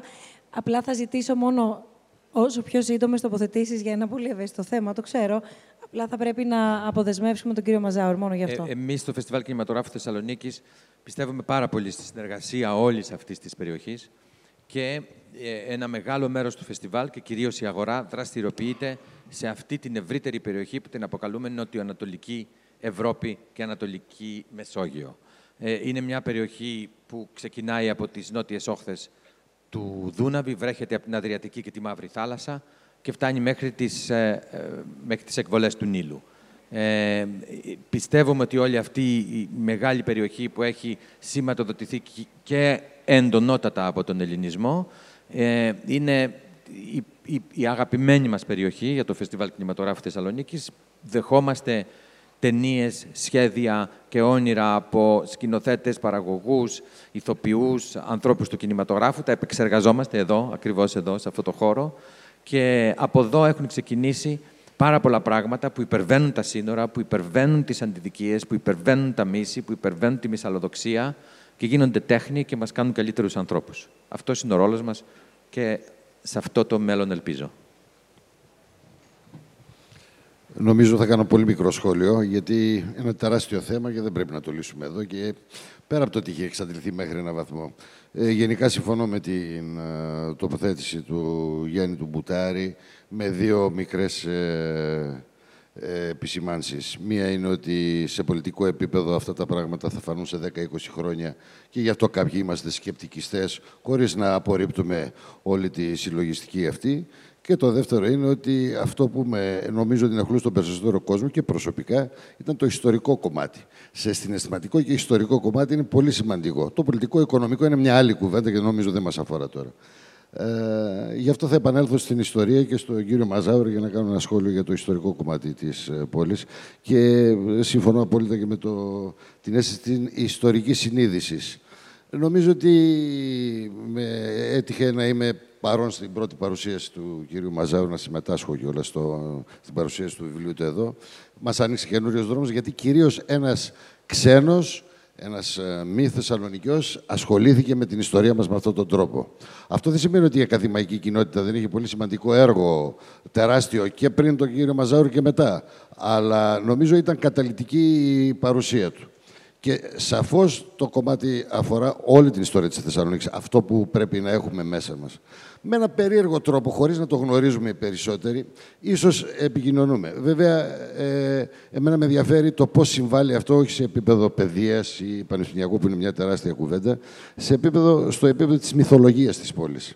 Αυτό που ξεχνάμε, ότι η Θεσσαλονίκη έχει ένα μύθο, την περιβάλλει η αχλή ενός μύθου. Και αυτό είναι το πιο σημαντικό και το πιο γοητευτικό. Και σε αυτό το μύθος συνέβαιναν πέρα από τα μεγάλα, από το, από το Πανεπιστήμιο, από το Αριστοτέλειο Πανεπιστήμιο όλα αυτά τα χρόνια, πέρα από τον τύπο, γιατί είχαμε μια σημαντική συμβολή του συγκροτήματο Βελίδη και του Ελληνικού Βορρά, η Μακεδονία και η Θεσσαλονίκη, η οποία έχει αγνοηθεί στο ιστορικό κομμάτι της πόλης και στο πολιτικό. Ήταν τεράστια η συμβολή της. Και αυτό το οποίο ξεχνάμε είναι κυρίως οι ποιητές της πόλης οι οποίοι συνέβαλαν σε αυτό το μύθο. Ξέρετε, χωρίς να γνωρίζει πολλά πράγματα, είτε μέσα από την ε, επιστημονική έρευνα, αλλά κυρίως μέσα από τη λογοτεχνία και μέσα από την πίση και από την πεζογραφία και μέσα από το σινεμά θα έλεγα, αλλά δεν έχουμε σημαντική παραγωγή. Έχουμε βέβαια το φεστιβάλ εδώ, αλλά θεατρική και α, κινηματογραφική παραγωγή δεν έχουμε αυτή που θα θέλαμε στη Θεσσαλονίκη.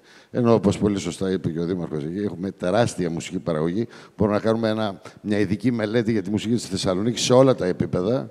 Από την jazz και το blues μέχρι την κλασική μουσική. Ναι. Θέλουμε να το κάνουμε διαλόγους αυτό. Οπότε να το θα το κάνουμε γιατί είναι μαζί, γιατί υστερούμε στα δύο κομμάτια. Μουσική. Εγώ το λέω με λύπη μου, γιατί ο χώρος μου είναι ο χώρος κυρίως του θεάτρου και του κινηματογράφου. Ε, τη μουσική ως εραστέχνη ε, μελετητής με ενδιαφέρει, αλλά έχουμε τρομακτικά ενδιαφέρον κομμάτι μουσικός στη Θεσσαλονίκη. Λοιπόν, ε, νομίζω η μεγαλύτερη μας ε, σχέση με την πόλη είναι ότι μπορούμε αυτή τη μυθολογία, η οποία πολλές φορές ε, στηρίζεται σε πράγματα τα οποία είναι σχεδόν άγνωστα, να μπορέσουμε να την καλλιεργήσουμε παραπάνω, παράλληλα με την ιστορία μας. Κρατώ για λίγο αργότερα τη γέφυρα του, του πολιτισμού για να περάσουμε σιγά σιγά και σε αυτό το, το τομέα. Ένα σύντομο σχόλιο όμως και από εσάς, κυρία Καβάλα. Ναι, ανήκω και εγώ στους ανθρώπους που συμφωνούν πάρα πολύ με, την, με, με, τη συμφωνία, με το ότι έκλεισε το ζήτημα αυτό.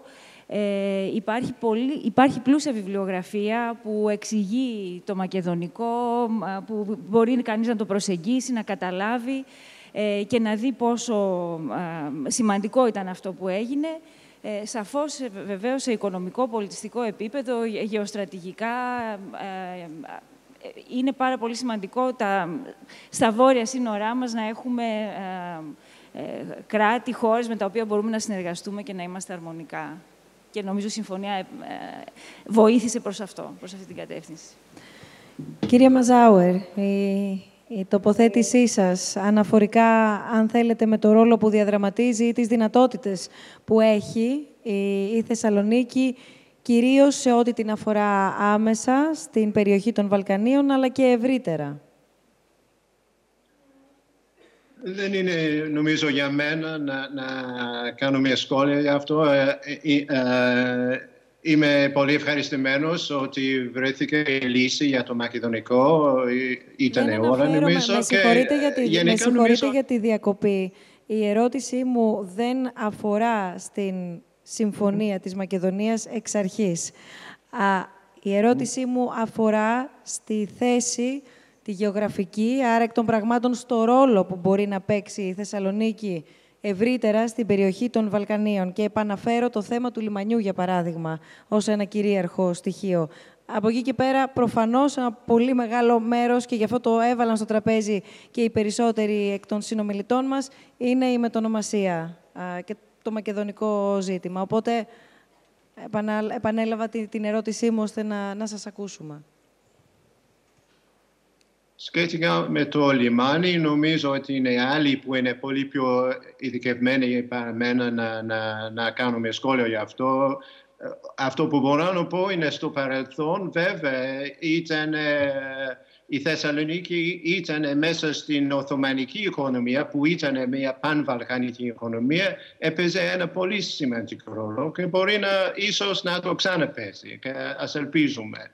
Εγώ θα ήθελα να αναφέρω μόνο σε κάτι άλλο που είναι η σχέση μεταξύ Θεσσαλονίκη και όλη την Βόρεια Ελλάδα και Βόρεια Ανατολική Ελλάδα επίσης. Δηλαδή, έχω την αίσθηση πολλές φορές ότι οι σχέσεις μεταξύ Θεσσαλονίκη και παραδείγματος χάρη και Ξάνθη και Κομωτινή και Αλεξανδρούπολης μπορούν να αναπτυχθούν πάρα πολύ και η τουριστική κίνηση και εκεί σε αυτές τις περιοχές. Αλλά γενικά αυτό είναι μια ερώτηση για άλλους νομίζω. Σας ευχαριστούμε πάρα πολύ και σας ευχαριστούμε πάρα πολύ για τη συμμετοχή σας στη συζήτησή μας. Κύριε Μαζάουερ, δεν υπάρχει μέχρι στιγμής... Έχουμε ερώτημα; Έχουμε μία ερώτηση. Αν έχετε την καλοσύνη λίγα λεπτά, ναι, να ακούσετε σας. μαζί με εμάς. Είναι προς, προς τον κύριο Μαζάουερ η ερώτηση, Ναι, προς τον κύριο Μαζάουερ. Σας ακούμε. Ε, θα κληθούμε σε λίγα χρόνια να γιορτάσουμε τον ε, εορτασμό από την ε, ε, Εθνική Επανάσταση, από την Παλιγενεσία και φουντώνει η συζήτηση περί συνέχειας ή μη του ελληνισμού ε, και με βάση την Επανάσταση. Ο ρόλος της Θεσσαλονίκης που είχε μια αδιάλειπτη ιστορική πορεία μέσα στα χρόνια, ποιος είναι ε, πάνω στη συζήτηση περί συνέχειας ή μη του ελληνισμού που ξεκινάει και από τον εορτασμό των 200 χρόνων που επίκειται σε, λίγο, σε, μικρό, σε δύο χρόνια. Ευχαριστώ. Ευχαριστώ πάρα πολύ. Είναι πολύ σημαντικό ερώτημα αυτό. Είναι όχι δύσκολο, είναι αδύνατο να δίνω μια απάντηση σε λίγα λεφτά για αυτό. Uh, ευτυχώς, εγώ νομίζω ότι και εδώ και στην Ελλάδα είμαστε στην αρχή μια συνεχής συζήτηση για την σημασία του 21 γενικά και στην Θεσσαλονίκη ιδιαίτερα. Όλα μπορώ να πω μόνο το εξής νομίζω λόγω χρόνου. Η, το 21, όλη αυτή η ιστορία είναι ταυτόχρονα την ιστορία μιας επιτυχίας, δηλαδή απελευθέρωση της Πελοπόννησο και της άλλες περιοχής uh, του πρώτου βασιλείου της Ελλάδος και μιας αποτυχίας. Δηλαδή αποτυχία ε, σε όλες τις άλλες ε, περιοχές της Οθωμανικής ιστορίας που κατήχθηκαν από Έλληνες και άλλους ε, και που έμεναν μέσα στην Οθωμανική κυριαρχία. Δηλαδή η ιστορία πρέπει να, να, να συμπεριλαμβάνει και την μία και την άλλη. Δηλαδή τι, τι ήταν οι, οι αιτίες που το αποτέλεσμα ήταν διαφορετικό στη Θεσσαλονίκη ήταν ε, η εξέλιξη μετά. Γιατί υπήρχε μια σφαγή στην Θεσσαλονίκη, αλλά δεν ήταν το τέλος της ελληνικής ιστορίας μέσα στην Θεσσαλονίκη ε, κάτω από τους Οθωμάνους. Αυτά στα λίγα λόγια είναι το, το θέμα πολύ σημαντικό είναι. Σας ευχαριστούμε πολύ. Ευχαριστούμε πολύ, κύριε Μαζάουερ. Και εγώ σας ευχαριστώ πάρα πολύ. Καλή σας συνέχεια. Να νο... και εγώ μια βεβαίως, βεβαίως. θέμα, μιας που ε, μας αφορά ιδιαίτερα και όσο και η θες. Ε, δεν θα σταθώ στο πολιτικό ή στο ιστορικό κομμάτι, αλλά θα σταθώ στο οικονομικό κομμάτι κυρίως. Ε, μιας που έχει κλείσει συμφωνία και ας πούμε ότι έχει κλείσει ένα κεφάλαιο, είναι πολύ σημαντικό σε αυτή τη φάση να δούμε πώς θα εκμεταλλευτούμε τους βόρειους γειτονές μας. Γιατί πολλές φορές τείνουμε να ξεχνάμε ότι ε, συνορεύουμε με χώρες ε, και με πόλεις και με οικοσυστήματα τα οποία είναι αντίστοιχα με το δικό μας. Ε, μέσα από το OK Θες έχουμε κάνει μια προσπάθεια να ε, προσελκύσουμε ε, επενδυτές, επενδυτικά κεφάλαια ε, και ανθρώπους οι οποίοι ασχολούνται με την επιχειρηματικότητα ε, και να τους φέρουμε σε επαφή με τους Έλληνες ε, ομολόγους τους ε, και προσπαθούμε να δημιουργήσουμε συνέργειες, δηλαδή συγχρηματοδοτήσεις σε επιχειρήσεις, συνέργειες και συμπράξεις με σκοπό όλο αυτό να αναπτυχθεί ως ένα οικοσύστημα. Ε, αυτό που θεωρούμε είναι ότι ε, από τη στιγμή που η Βαλκανική θεωρηθεί ως μία αγορά, έχουμε περισσότερες δυνατότητες, γιατί τίνουμε λίγο να εγκλωβιζόμαστε στη Θεσσαλονίκη και να θεωρούμε ότι δεν έχουμε ε, δυνατότητες να επεκταθούμε και στον τουρισμό, όπως ε, αναφέρατε, αλλά και σε ένα σωρό άλλα αντικείμενα. Οπότε η δυνατότητα να θεωρήσουμε ότι η Σόφια είναι μια άλλη αγορά ή τα Σκόπια είναι μια άλλη αγορά, στην οποία μπορούν οι ελληνικές επιχειρήσεις να ε, επιχειρήσουν και να να βελτιωθούν και να έχουν μια επέκταση προς τα εκεί είναι πολύ σημαντική. Και από την άλλη μεριά, οι βαλκανικές επιχειρήσεις να βρίσκουν μια διέξοδο στο λιμάνι ε, και στο Ε, και σε όλο αυτό το επιχειρηματικό μέτωπο που έχουμε αναπτύξει εδώ στη Θεσσαλονίκη, το οποίο φαίνεται να αναπτύσσεται. Ε, οπότε, στο κομμάτι της επιχειρηματικότητας είναι πολύ σημαντικό να αφήσουμε την πολιτική στην άκρη για λίγο και να δούμε πώς μπορούμε να δημιουργήσουμε μια ε, συνεργασία και μια ουσιαστική, ε, μια ουσιαστική επόμενη μέρα. Μάλιστα. Περνώντας στο, στο κομμάτι του πολιτισμού, γιατί μετά θα επιστρέψουμε και στο αναπτυξιακό πλάνο ή μέλλον της πόλης της Θεσσαλονίκης, ε, θα ήθελα να ρωτήσω, κύριε Ανδριαδάκη, κατά πόσο μπορεί ένας α, θεσμός που είναι το Φεστιβάλ Κινηματογράφου, είναι βεβαίως το Φεστιβάλ Ντοκιμαντέρ, μπορεί να παίξει ρόλο, μπορεί να συνδράμει δηλαδή στην συνολική εξωστρέφεια της πόλης, με αδομημένο όμως τρόπο και να αποτελέσει από, μόνο, με από μόνος του έναν, έναν άξονα ουσιαστικά, που μεταξύ άλλων ε, έλκει, τραβά το διεθνές ενδιαφέρον. Εγώ πρέπει να το απαντήσω αυτό. Εσείς δεν το ξέρετε ε, από την πλευρά ναι, του φεστιβάλ. Ο κόσμος, λέω. Ναι, αλλά εσείς όμως εσωτερικά ενδεχομένως ξέρετε και μπορείτε να αναφερθείτε και στις προκλήσεις με τις ναι, οποίες έχει έρθει αντιμέτωπο και έχει αντέξει. Θέλω να, να ο κόσμος, αν το νιώθει αυτό το πράγμα, αν όντως ότι το φεστιβάλ βοηθάει την ε, φοιτητική κοινότητα να ανοίξει περισσότερο το μυαλό της, να, να ανακαλύψει νέα πράγματα, αν όντως βοηθάει το εμπόριο ε, να έρθουν περισσότεροι άνθρωποι να γνωρίσουν τη Θεσσαλονίκη, να τη διαφημίσουν σε όλο τον κόσμο. Ε, έχω μιλήσει με, και μιλάω συνέχεια με παράγοντες της ε, πόλης, θεσμικούς, επιχειρηματικούς, ε, πολιτιστικούς, εκπαιδευτικούς. Ε, νομίζω ότι αυτό μου λένε. Αλλά θα ήθελα να το ακούσω. Δηλαδή, θα ήθελα να ακούσω μια ερώτηση να μου πει κάποιος: Όχι, δεν το κάνετε καλά, δεν βοηθάει ή κάντε αυτό. Ε, εγώ, εγώ πιστεύω ότι βοηθάει και πιστεύω ότι μπορεί να παίξει ένα ρόλο. Κάποια εποχή ο Μπουτάρης μου είπε ότι το brand name Θεσσαλονίκη έχει ενισχυθεί εξαιρετικά από τότε που το φεστιβάλ έγινε διεθνές. Και ε, ο ρόλος που έχει παίξει το φεστιβάλ κινηματογράφου Θεσσαλονίκη στο να ενισχύσει το brand name Θεσσαλονίκη ήταν τεράστιος. Ο κόσμος πάντως έχει ανα πάσα ώρα και στιγμή, το υπενθυμίζω και το επαναλαμβάνω, τη δυνατότητα να, να ρωτήσει ή να σας απευθύνει οτιδήποτε, οποιοδήποτε ερώτημα θέλει. Ένα άλλο στοιχείο στο οποίο αναφέρθηκε ο, ο κύριος Μιχαηλίδης είναι στο κατά πόσο έχουμε παρουσία στο χώρο του, του κινηματογράφου ευρύτερα ως Έλληνες. Έχει σημασία ε, να μας μιλήσετε και για ένα, όπως εσείς το χαρακτηρίσατε όταν μιλούσαμε, κύριε Ανδριαδάκη, ε, ένα πιο αόρατο κομμάτι του φεστιβάλ, την αγορά, όπου εκεί δίνεται μεταξύ άλλων η δυνατότητα και για συμπράξεις, γιατί και ένα άλλο ε, ε αόρατο σχεδόν, αόρατη συνήθεια, αν θέλετε, για εμάς, είναι και οι συνέργειες και οι συμπράξεις. Δηλαδή, θέλουμε και σε αυτό λίγη εκπαίδευση.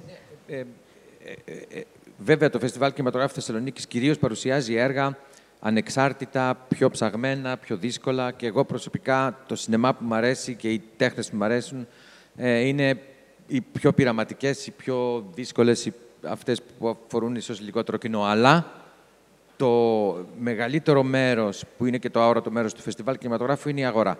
Εάν δεν υπάρχει σε όλους τους τομείς, σε όλες τις τέχνες, σε όλη την εκπαίδευση, μία αγορά που μπορεί να κινήσει τη μηχανή του πολιτισμού, ο πολιτισμός δεν θα πάει μπροστά.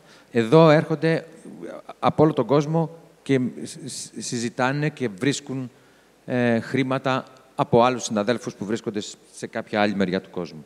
Αυτό είναι για μένα πάρα πολύ σημαντικό. Και θα ήθελα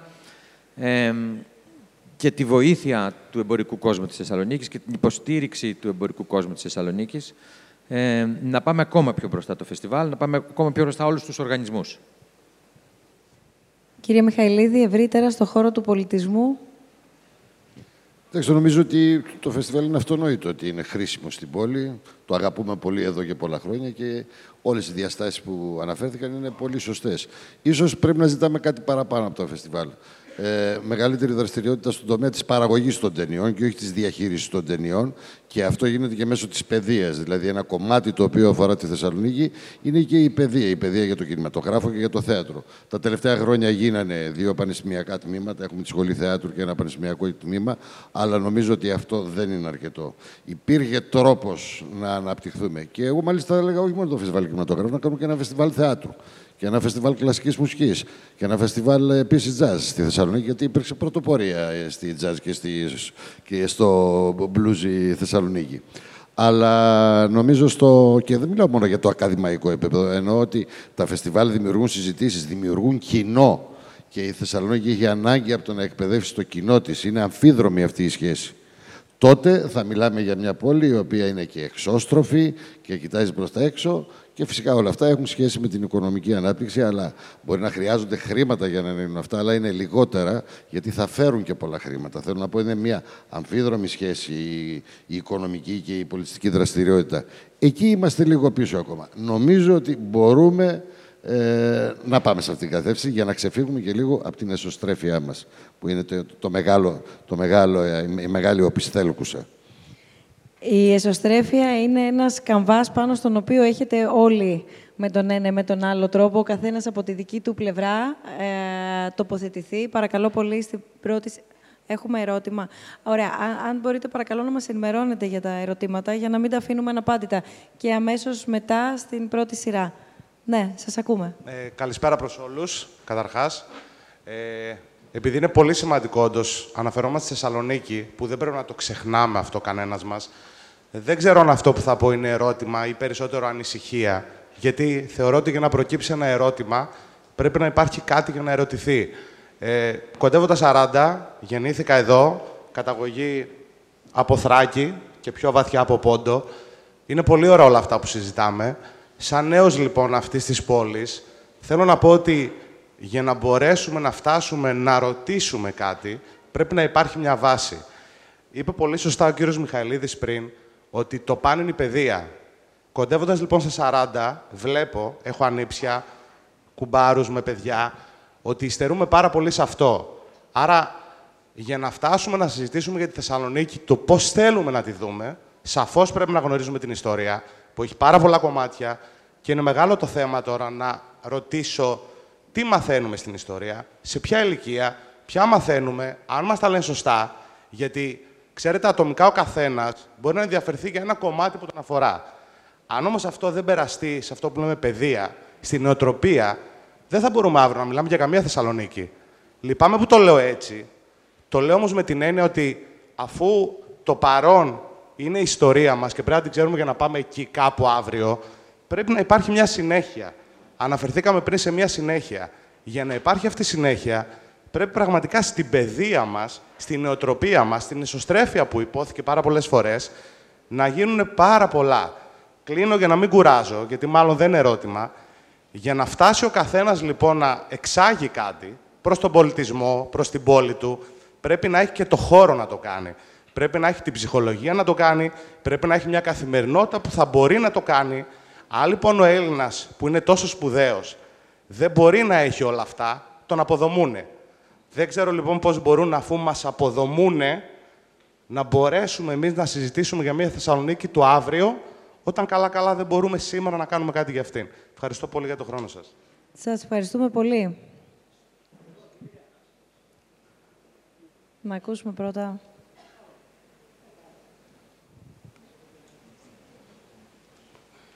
Ναι, καλησπέρα. Θα ήθελα και εγώ να θέσω τρία ερωτήματα στους, ε, στο πάνελ σχετικά με τη μουσική σκηνή της Θεσσαλονίκης. Πραγματικά η Θεσσαλονίκη χρειάζεται, όπως είπε και ο κ. Μιχαηλίδης, ένα εμβληματικό music festival. Καλό του κινηματογράφου, εξαιρετικό, αλλά θέλει και ένα music festival η πόλη, η οποία θα μπορούσε κάλλιστα να γίνει και τουριστικός προορισμός μουσικός. Όχι μόνο να παίζουμε ερασιτεχνικά, να φέρουμε και τουρίστες στην πόλη. Επίσης, γιατί δεν υπάρχουν χώροι για να παίζουν ερασιτεχνικέ μπάντες; Δεν υπάρχει κανένας χώρος τέτοιος. Υπήρχε κάποτε ο Μήλος. Τώρα ο Μήλος έχει παρακμάσει.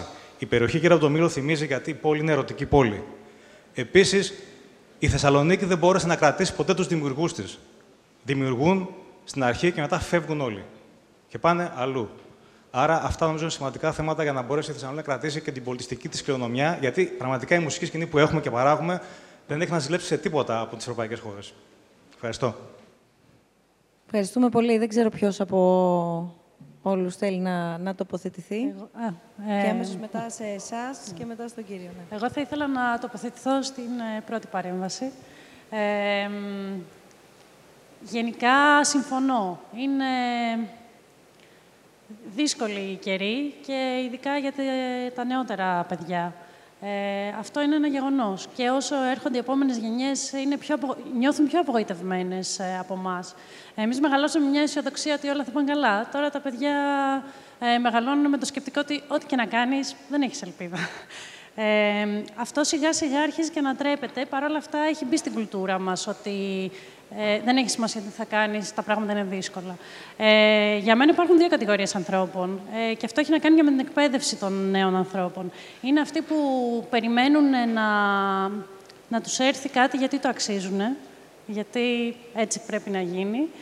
Ε, και είναι αυτοί που διεκδικούν και προσπαθούν να- μόνοι τους να κατακτήσουν αυτό που όντως τους αξίζει.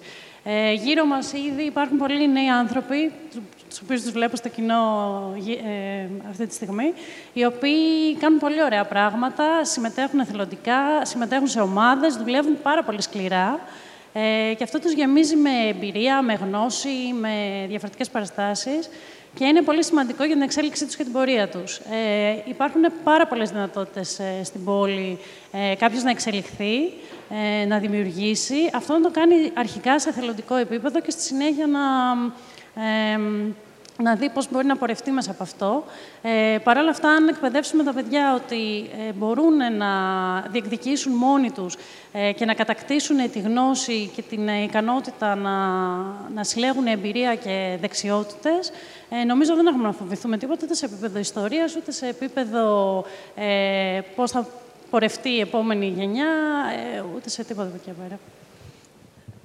Ναι, να πω, και μου επιτρέπετε κι εγώ μόνο, ότι ε, ακούω με πολύ μεγάλη προσοχή αυτό το οποίο μας λέτε και θα γνωρίσουμε μετά και κάποιους ανθρώπους οι οποίοι, όπως είπα και στην αρχή, έχουν βρεθεί στους κόλπους του, του «ΟΚ, θες».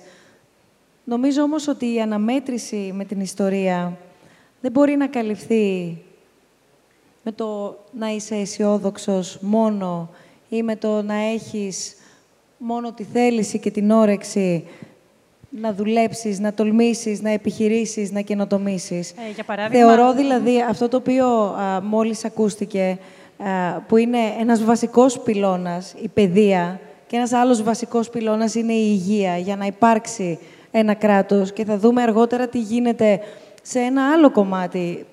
Γιατί τόση ώρα μιλάμε για το, για το, ε, για το ιδανικό αύριο, που τόση ώρα μιλάμε για το τι κάνουμε με το χθες. Ακόμα δεν έχουμε συμφωνήσει καν στο τι θα κάνουμε με το χθες. Άρα δεν ξέρουμε καν πώς θα το προσεγγίσουμε το χθες για να δούμε πού είμαστε σήμερα, άρα πώς θα πάμε αύριο. Σε πολύ λίγο θα ακούσουμε από τον κύριο Ζαφυρίου που είναι μαζί μας ότι τόση ώρα μιλάμε για τη Θεσσαλονίκη και την ιστορία της. Α, θύχτηκε νωρίτερα το πόσο η Θεσσαλονίκη δεν είναι μόνο μια πόλη, αλλά είναι ένα σημείο αναφοράς ευρύτερα για τη Βόρεια Ελλάδα, η οποία δεν έχει παιδιατρική κλινική, για παράδειγμα. Γιατί μιλάμε για, για ιδανικά και ιδεατά πράγματα και καμιά φορά χάνουμε τα άμεσα και τα, τα επίγοντα. Οπότε θέλω να πω ότι το κομμάτι της παιδείας που εμπεριέχει το βασικό στοιχείο της ιστορίας είναι κάτι το οποίο θεωρώ ότι είναι απαραίτητο και για τις επιχειρήσεις και για την ανάπτυξη, είτε είναι οικονομική, είτε είναι ευρύτερα επιχειρηματικού ενδιαφέροντος.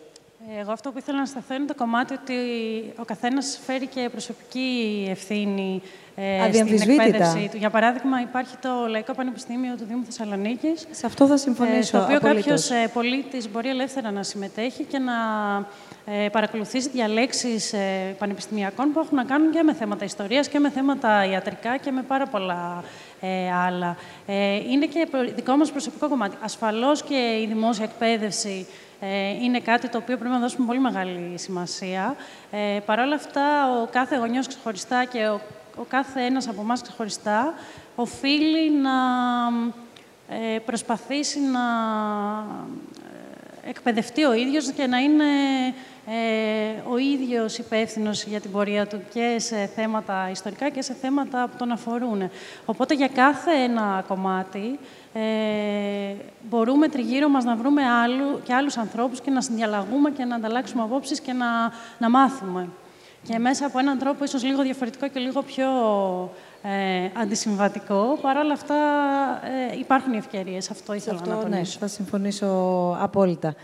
Η τοποθέτηση από τον κύριο Πουτάρη και έρχομαι για τη- το σύντομο ερώτημα- ερώτημά σας. Σας ακούμε. Σαφώς θα συμφωνήσω με το θέμα της παιδείας, αλλά θέλω να πω το εξής. Σε μια χώρα όπου γίνονται ανεκτό, είναι ανεκτό, να κάνουν οι δάσκαλοι τις εκλογές για τα σωματεία τους ή για τα αυτά τους ε, την ημέρα του μαθήματος. Όλα τα σωματεία στον κόσμο κάνουν τις εκλογές τους τα Σαββατοκύριακα. Οι δάσκαλοι λένε την Πέμπτη θα κάνουμε εκλογές. Και δεν αντιδρά κανένας. Δεν αντιδρά κανένας. Και το δεύτερο, όταν σε ένα πανεπιστήμιο πας και βλέπεις ανακοίνωση του καθηγητού και λέει θα εξεταστούν οι εξετάσεις θα γίνουν από τη σελίδα τάδε στη σελίδα τάδε. Και λες, έχει μέλλον πια αυτή η χώρα; Εγώ λέω δεν έχει μέλλον. Αν δεν ε, γίνουν ανατινάξεις κυριολεκτικά στον χώρο της παιδείας, δεν υπάρχει μέλλον. Για ποια Θεσσαλονίκη μιλάμε.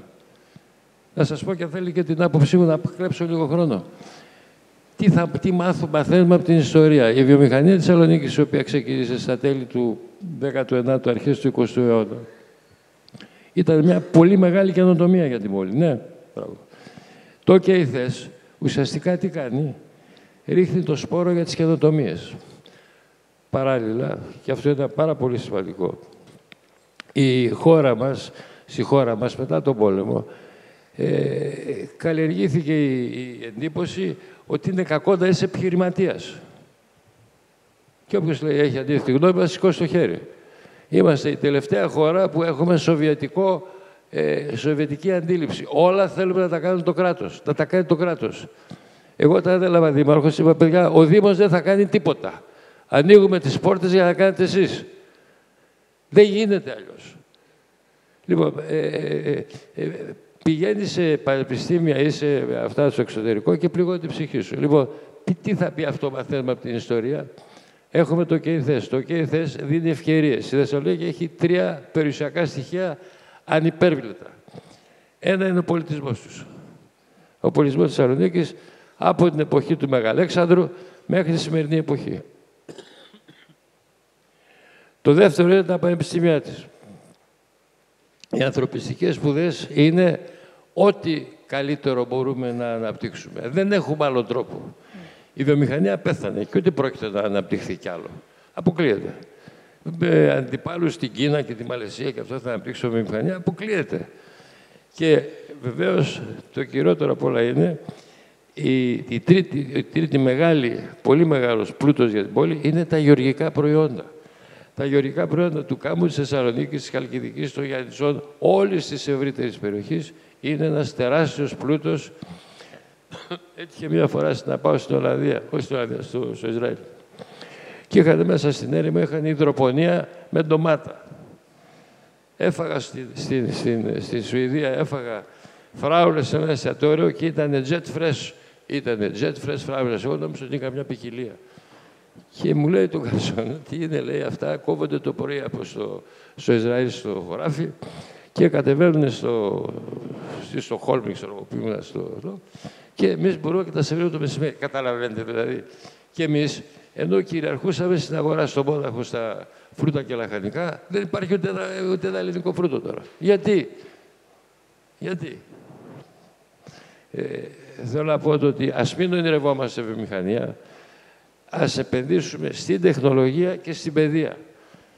Στην παιδεία ας αποφασίσουν δηλαδή τέλος πάντων ότι τα, ε, το όνειρο για να καλλιεργ... μην καλλιεργείται αυτό το όνειρο του καθενός συμπολίτη μας, όχι συμπατριώτη μας, ότι αν να πάει το παιδί στο πανεπιστήμιο, να πάρει ένα πτυχίο, να μπει στο δημόσιο να εσχάσουμε. Καταργήστε τη μονιμότητα στο δημόσιο, παιδιά. Καταργήστε, κρατήστε μόνο τα υψηλόβαθμα ε, επίπεδα, κατα, κρατήστε τα με συμβάσεις με πενταετίες, δεκαετίες και τα άλλα ένα χρόνο αξιολογήθηκε σε δεν κάνεις αντίο. Πάει να σκάψεις. Δεν κάνεις για δουλειά. Δεν, δεν, με συγχωρείτε που είμαι τόσο κοινικός καμιά φορά, αλλά χόρτασα.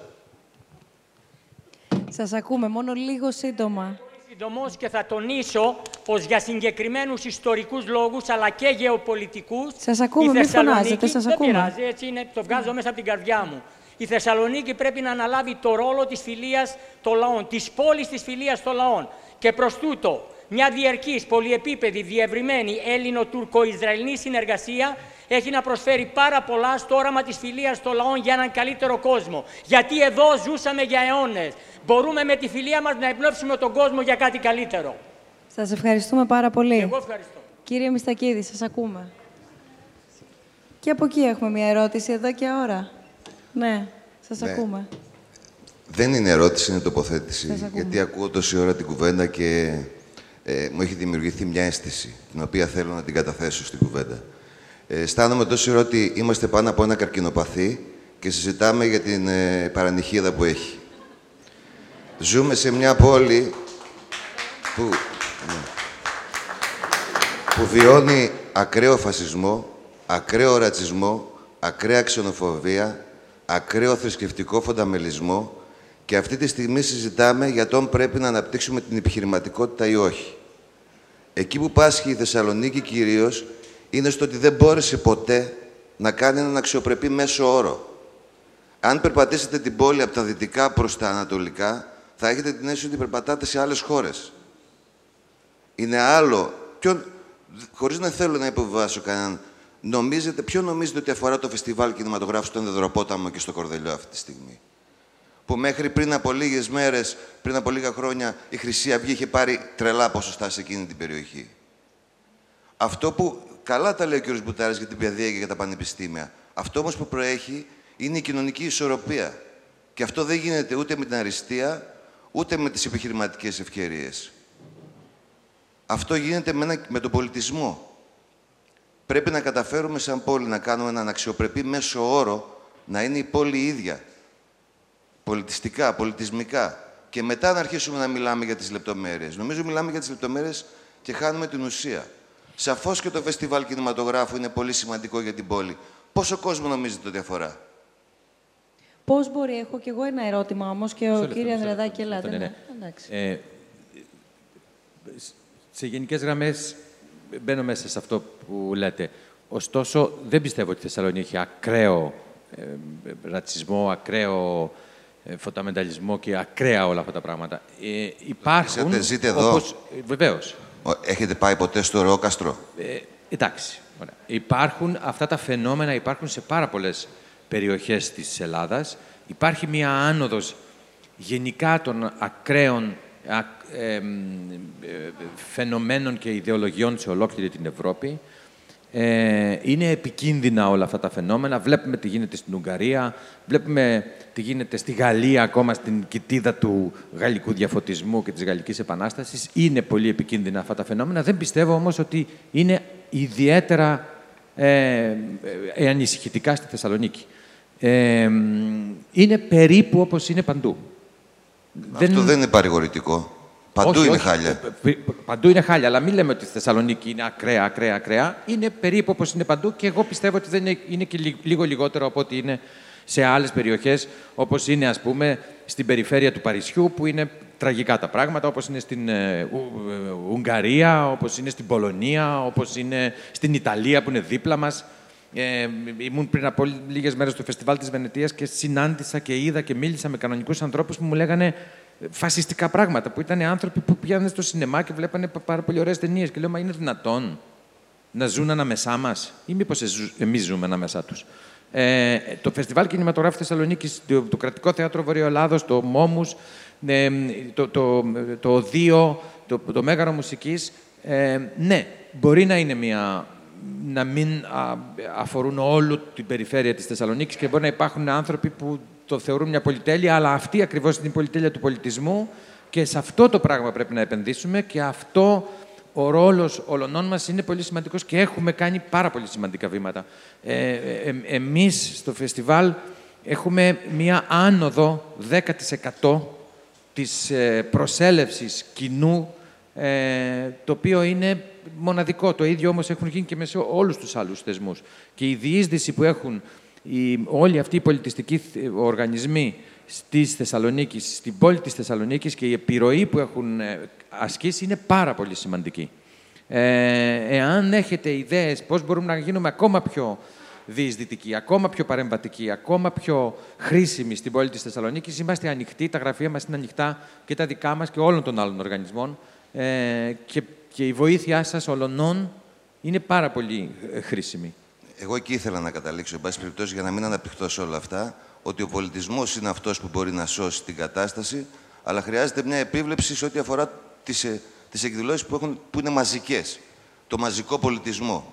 Αυτός θεωρώ ότι πρέπει να γίνει πιο ανοιχτός, να, να κάνει τον κόσμο να είναι πιο ανεκτό το ξένο, να ανοίξουν τα αυτιά των ανθρώπων, να μάθουν να είναι ανεκτικοί σε αυτούς που είναι δίπλα τους, γιατί αυτό που λέγαμε για την εσωστρέφεια όντως ισχύει οι εκδηλώσεις, αν, αν παρακολουθήσετε τις εκδηλώσεις τις πολιτιστικές που γίνονται στους περιφερειακούς δήμους, είναι από αστείες μέχρι επικίνδυνες. Λαογραφία και φολκλόρ και τίποτα παραπάνω. Αυτό.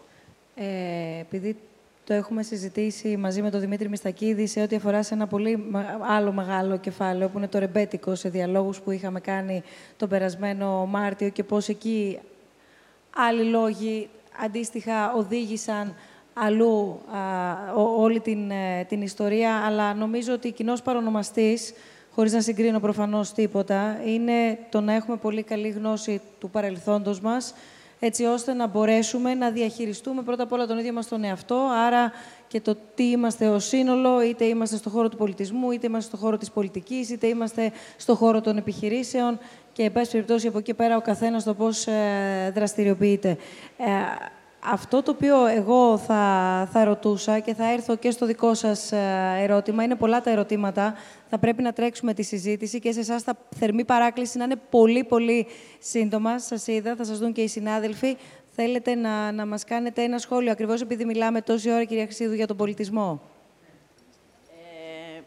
Δεν, δεν, πραγματικά, γεια σας. Δεν Λίγο πιο κοντά το μικρόφωνο, ναι, παρακαλώ. δεν είχα κανένα σκοπό για να σταματήσω ή να κάνω οποιαδήποτε παρέμβαση. Ε, όμως, με αυτά που ακούω, είτε από το πάνελ, είτε από εσάς, νομίζω ότι οφείλω να την κάνω αυτή την παρέμβαση. Δημήτρη, ε, σίγουρα δεν υπάρχει περίπτωση, η άποψή μου είναι ότι σίγουρα ο Δεδροπόταμος δεν θα φτάσει ποτέ στο φεστιβάλ κινηματογράφου. Σίγουρα δεν θα φτάσει ο Δεδροπόταμος στο φεστιβάλ, ε, που, στα, στα, στις εκδηλώσεις που γίνονται στα, στο Μέγαρο ή οπουδήποτε αλλού. Τι σημαίνει αυτό, θέλετε να μας το ναι, εξηγήσετε; Δεν ξέρω εάν αυτό το πράγμα είναι που μας ενδιαφέρει εν τέλει. Δηλαδή, εάν ο Δεδροπόταμος πρέπει να έρθει στο Μέγαρο Μουσικής, με την έννοια που λένε οι περισσότεροι, ή στο Φεστιβάλ Κινηματογράφου. Το θέμα είναι πώς μπορείς πραγματικά στο Δεδροπόταμο, και θα συμφωνήσω μαζί σου, αλλά είναι θέμα πολιτικής πλέον απόφασης αυτό, είναι πόσο ο Δεδροπόταμος θα αποκτήσει την ταυτότητά του, πώς η Στραβρούπολη θα αποκτήσει τη δυναμική της μέσα από την ίδια, τα, τα, αυτά που καθορίζουν την ίδια την περιοχή. Και εδώ είναι θέμα πολιτικής. Και οι πολιτικές είναι αυτές που καθορίζουν αν θα κάνουν λαϊκές συναυλίες τύπου ε, αυτού του lifestyle του, του μουσικού ή του θεατρικού, οι διάφοροι δήμοι, ή αν θα κάνουν πιο ποιοτικά πράγματα. Κατά συνέπεια, ό,τι και να κάνουμε εμείς, δεν έχουμε οι άνθρωποι, τουλάχιστον που ασχολούνται με την τέχνη και τον πολιτισμό, δεν μπορούμε να κάνουμε παρεμβάσεις τέτοιου τύπου. Όπως και στην παιδεία, δεν είναι ο ρόλος της τοπικής κοινωνίας που θα καθορίσει τον τρόπο με τον οποίο θα μπει η ιστορία και πώς θα αντιμετωπίσει ο κάθε μαθητής και ο κάθε άνθρωπος που είναι στο σχολείο το πώς θα μπορέσει να γνωρίσει τον τόπο, την παιδεία τους. Σε αυτό το βαθμό, οι τοπικές κοινωνίες και οι διοικήσεις κάνουν αυτό που μπορούν. Με τις ξεναγήσει, τις ιστορικές, τις διαδρομές μες στην πόλη, με το ανοιχτό πανεπιστήμιο, με το, με το OK θες που βάζεις, με τα φεστιβάλ που κάνει, που προσπαθεί να φέρει σε επαφή τους καλλιτέχνες, με όλα αυτά που μπορεί να κάνει.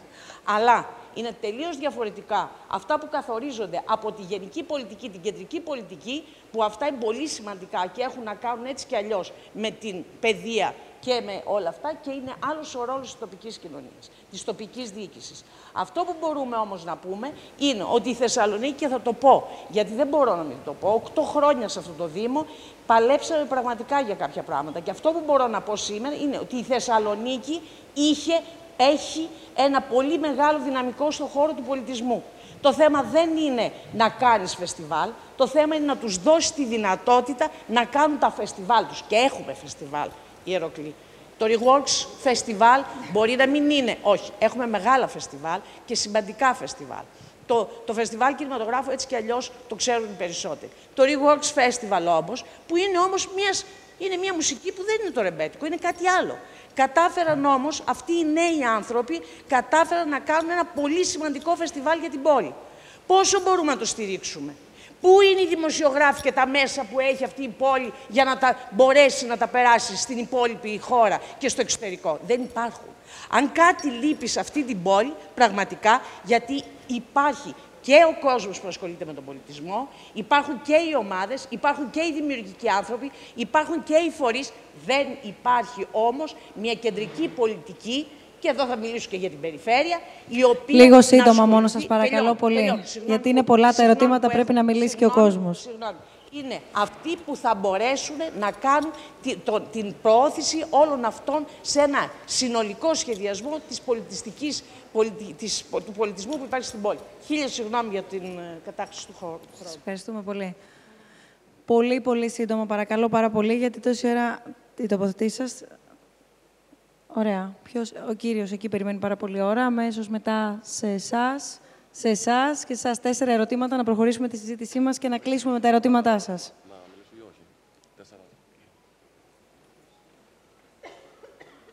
Σας ακούμε. Όχι, δεν είναι κάποιος από εκεί. Είχε σηκωθεί ένα χέρι από εκεί. Σας ακούμε είμαι. από εκεί.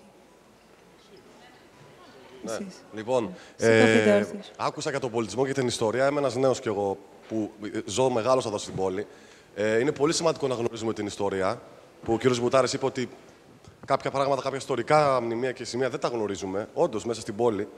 Ε, αυτό που θέλω να πω είναι, σαν συμπέρασμα, είναι ο πολιτισμός και η ιστορία για να μπορέσουν να προβληθούν και να τα αξιοποιήσουμε, θα πρέπει να απολυαστούν στη λειτουργικότητα της πόλης. Θεωρώ δηλαδή πολύ σημαντικό και στο παλιό κέντρο, αν αυτή η πόλη είναι λειτουργική για τους τουρίστες και για μας. Γιατί για να αναπτυχθεί η πόλη και για να μπορέσουμε να προχωρήσουμε και επιχειρηματικά, θα πρέπει να είναι λειτουργική. Δεν θέλω να κάνω ερώτημα, είναι σαν συμπέρασμα όπως και στο κύριος που έφυγε για την παιδεία. Δεν είναι- είμαστε μια λειτουργική πόλη. Και αυτό δημιουργεί πάρα πολλά προβλήματα. Όπως επίσης και η κυρία είπε για τα Ριγόρξ, είναι ένα φεστιβάλ 15 χρόνια, πολύ σημαντικό γεγονός για την πόλη, το οποίο δεν προβάλλεται όπως θα έπρεπε. Και προσελκύει και, και, και, ξέ- και ξένο κόσμο και τουρίστες και νέα παιδιά. Και κάτι το οποίο δεν προβάλλεται όπως θα έπρεπε. Και μία παρατήρηση, αν μου επιτρέπετε, στον κύριο Μπουτάρη, το οποίο δεν αφορά για την προβολή της πόλης, αλλά για τη συμφωνία των Προσπών. Θεωρώ στο πάρε δώσε ότι είτε θα χάσει είτε θα κερδίσει. Το σημαντικό είναι όμως ότι ως πλεονέκτημα εμείς, σαν χώρα, χάσαμε τη γλώσσα ως μακεδονική και την ηθαγένεια. Αυτό μπορώ να πω. Ευχαριστώ. Σας ευχαριστούμε πολύ. Επόμενο ερώτημα ή τοποθέτηση.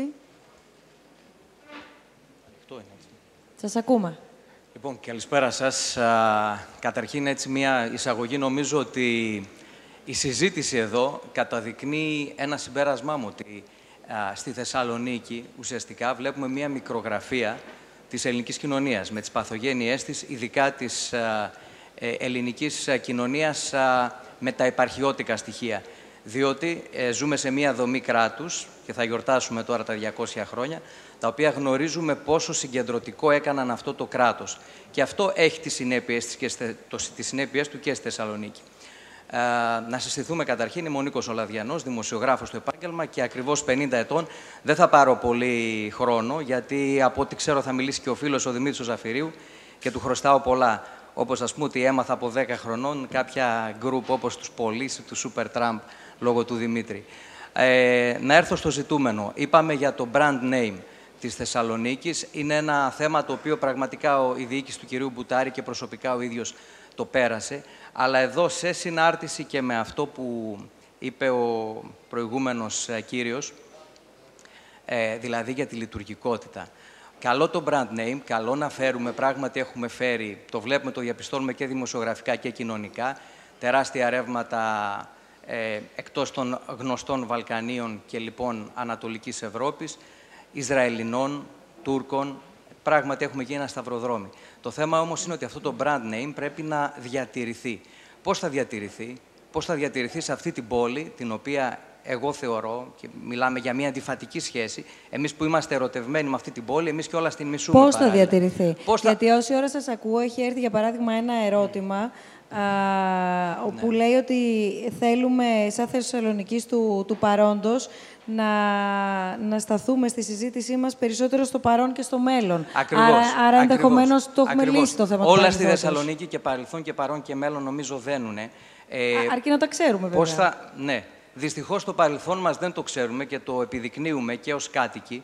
Ε, είμαστε ίσως, έχω γυρίσει, δόξα τω Θεώ και λόγω της δουλειάς, στα περισσότερα μέρη του κόσμου. Είμαστε ίσως η πιο βανδαλισμένη πόλη, ο πιο βανδαλισμένος αστικός χώρος Άρα του, πώς προχωράμε του μπροστά; κόσμου. Και βανδαλισμένος, σήμερα μιλούσα, ανέφερα και στην κυρία Καβάλα για τη στήλη των Όφεων. Ποιος την ξέρει, είναι ένα πεταμένο μάρμαρο κάπου στα δυτικά, στην αρχή της Αγίου Δημητρίου.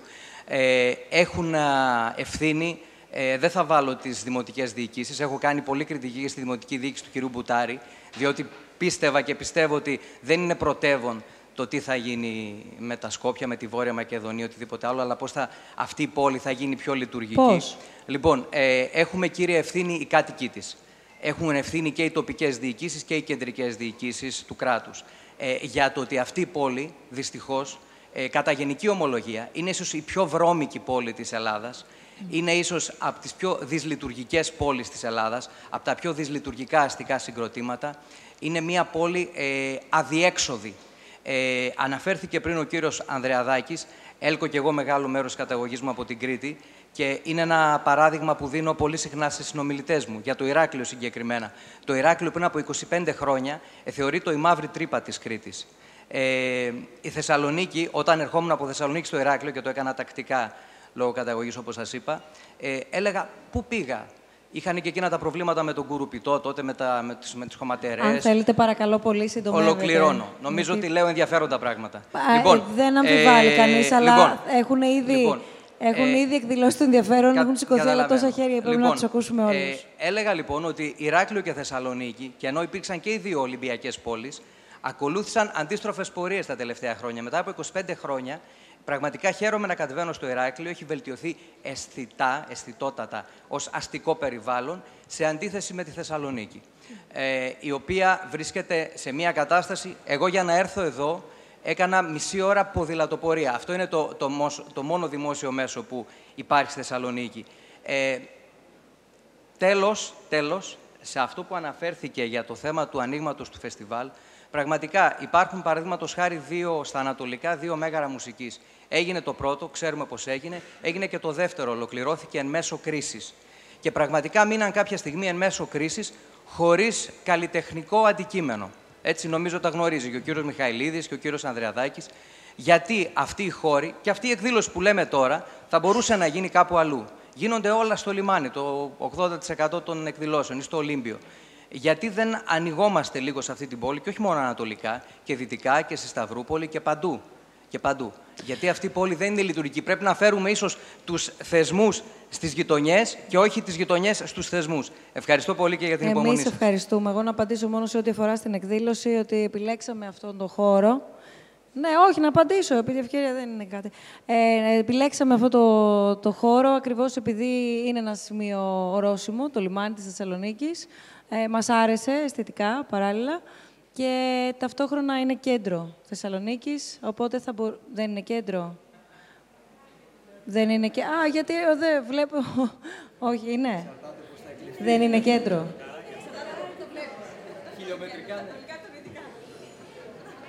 Ω, επειδή βλέπω ότι δεν είναι κέντρο, γι' αυτό. Λοιπόν, θέλω, θέλω... Ε, μέχρι και εγώ που είμαι από την Αθήνα το αντιλαμβάνομαι αυτό. Ότι μέχρι πιο κέντρο δεν έχει από τη Θεσσαλονίκη, αλλά βλέπω αντίθετες απόψεις να διατυπώνονται. Ε, έχω κρατήσει τις τρεις παρεμβάσεις. Τις τρεις παρεμβάσεις. Θέλω όμως δύο πολύ σύντομες παρεμβάσεις από δύο ανθρώπους και θα κλείσουμε σε λίγα λεπτά τη συζήτησή μας ούτως ή άλλως, γιατί αμέσως μετά θα ακούσουμε και μουσική. Γιατί μουσική τόση ώρα μιλάτε της Θεσσαλονίκης, γιατί θα είναι, είναι μάλλον ο Χρήστος Εξαρχόπουλος μαζί μας που θα παίξει μουσική και η μπάντα του Γιώργου Φωκά, οι The Folks, στη συνέχεια θα, θα έχουν live και θα τους ακούσουμε live.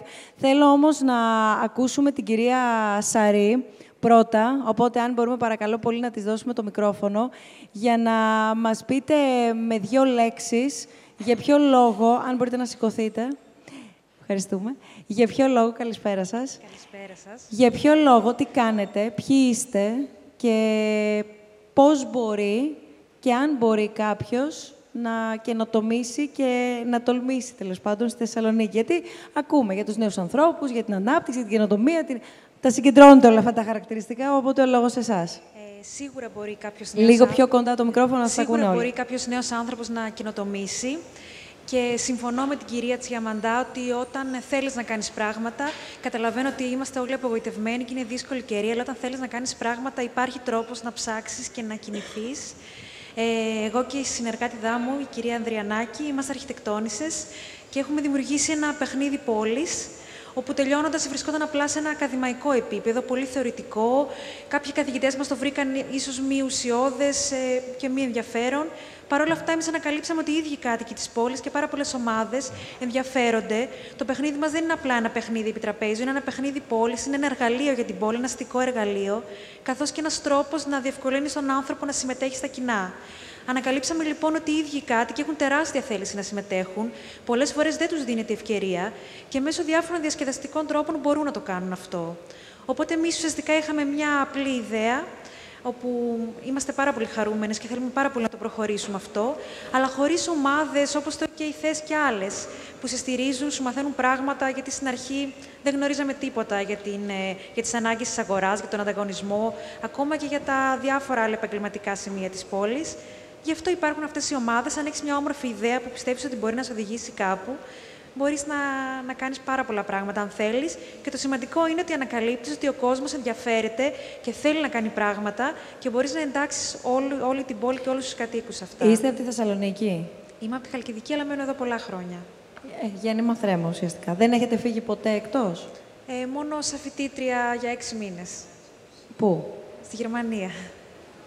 Αναζητήσατε εκεί άλλες ευκαιρίες; Ε, όχι, αλλά τώρα με αυτό που κάνουμε έχουμε κινηθεί και σε άλλες χώρες. Και η, η Έχοντας ως έδρα την Θεσσαλονίκη Ναι, και η αλήθεια όμως. είναι ότι στην αρχή η δική μου ιδέα ήταν να σηκωθώ να φύγω, τι ωραία, τι ωραία πράγματα που Αλλά; κάνουν αλλού. Αλλά πηγαίνοντα σε πάρα πολλά φεστιβάλ που ασχολούνται με διάφορα πολιτισμικά πράγματα και πράγματα με τους, για, τους, για την πόλη και τους κατοίκους, όλοι μας λέγανε το αντίθετο, ότι μην φύγετε, μείνετε στην πόλη, δημιουργήστε το δικό σας δίκτυο, γιατί υπάρχουν πάρα πολλοί άνθρωποι που θέλουν να το κάνουν αυτό και απλά δεν γνωρίζεστε μεταξύ σας. Και όντως αυτό είναι αλήθεια. Σας ευχαριστούμε πάρα πολύ, κυρία Σαρή. Ευχαριστώ. Ο κύριος Νικολάου. Ναι, λί- λίγα λεπτά. Λίγα λεπτά και κλείνουμε. Κύριε Δήμαρχε, κλείνουμε. Το έχω ακούσει, κύριε Ανδρεατάκη, να απαντήσω λίγο στο Δήμαρχο. Ευχαριστώ. Δύο λεπτάκια. Δύο λεπτά. Πού σας βρίσκουμε, πείτε μας, κυρία Σαρή, πού σας βρίσκουμε και να δώσουμε το μικρόφωνο στον κύριο Νικολάου, παρακαλώ. Ονομαζόμαστε Shifting Our City και φτιάχνουμε γενικά παιχνίδια πόλης. Μπορείτε να μας βρείτε και στο Facebook και στο Instagram. Shifting Our City. Θα έχετε Μεταβάλλοντας τη την δυνατότητα πόλη να μας. μιλήσετε. Και μετά, ο κύριος Νικολάου. Γεια σας. Γεια σας. Πώς, πώς κρίνετε την ψυχολογική μας κατάσταση εδώ πέρα πρώτα απ' όλα; Δύσκολα κάπως. Tailor-made therapy υπάρχει για εδώ; Ε, υπάρχει. Τώρα τελευταία...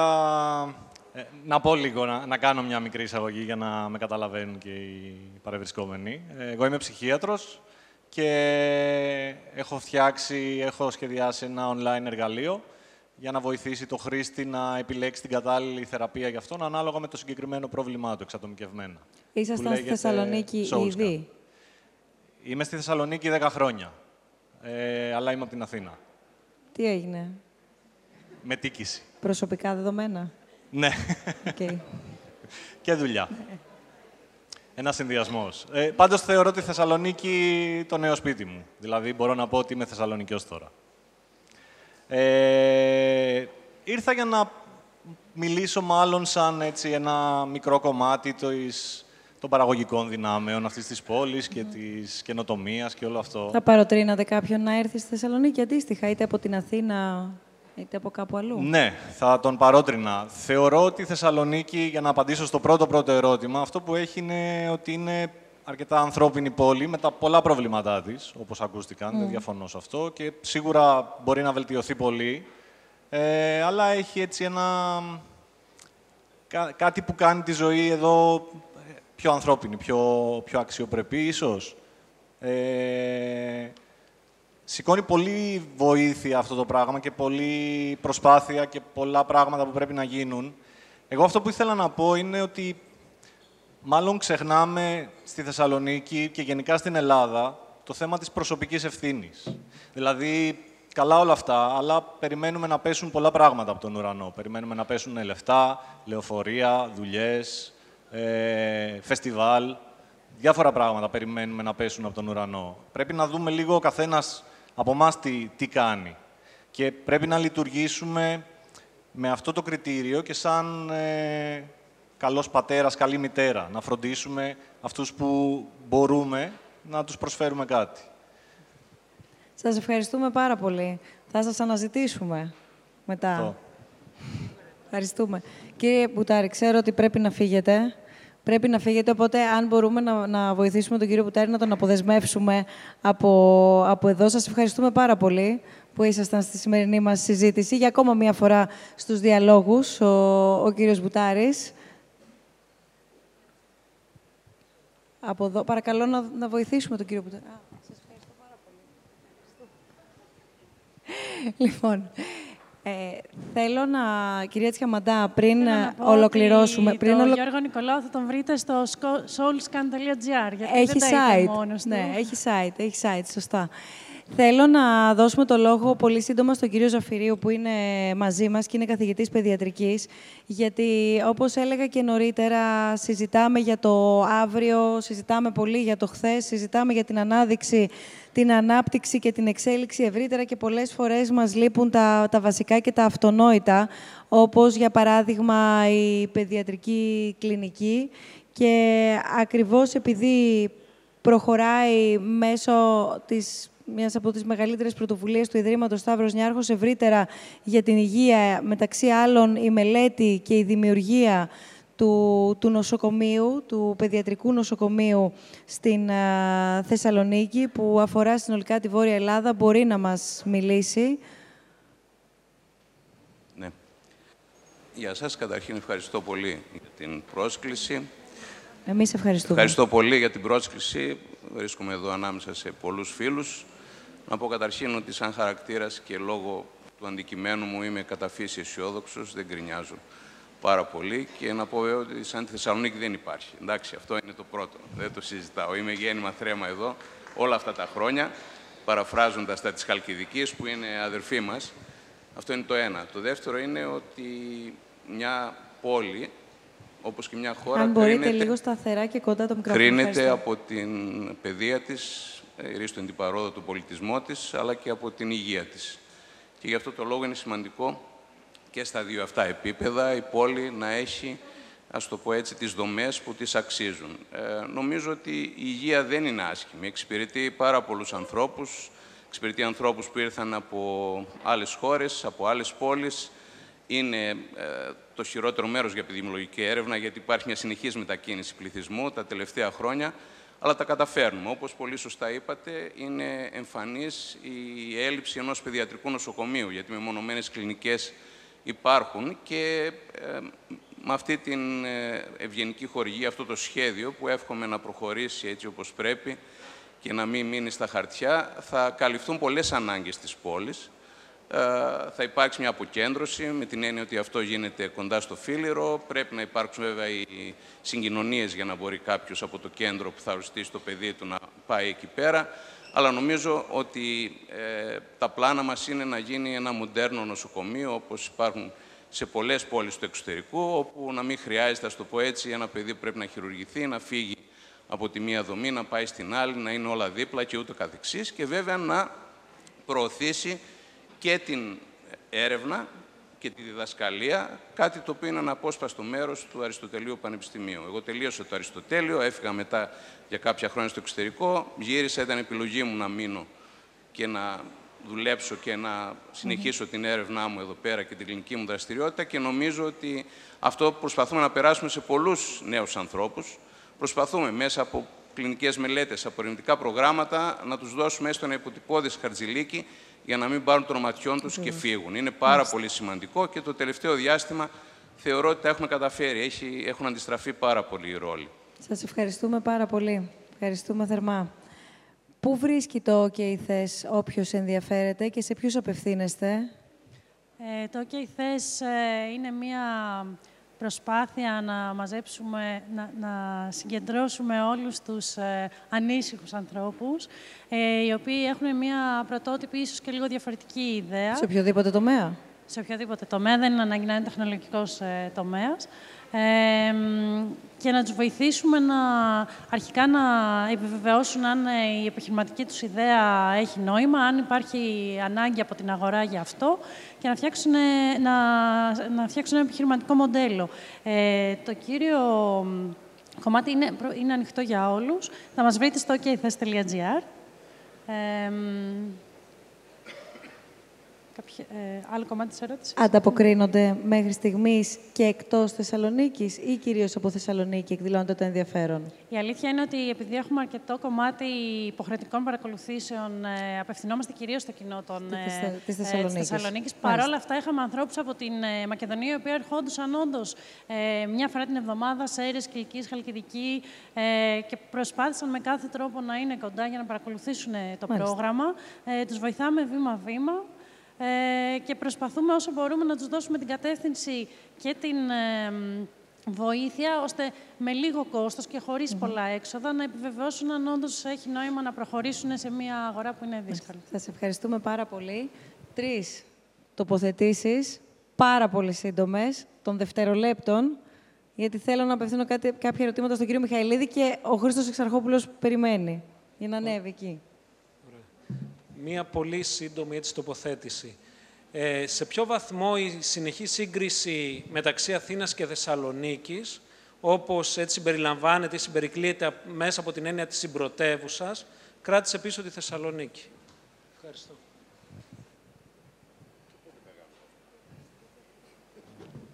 Σε πολύ, σε πολύ μεγάλο βαθμό. Νομίζω ότι πρέπει να τελειώσει πια αυτή η ιστορία.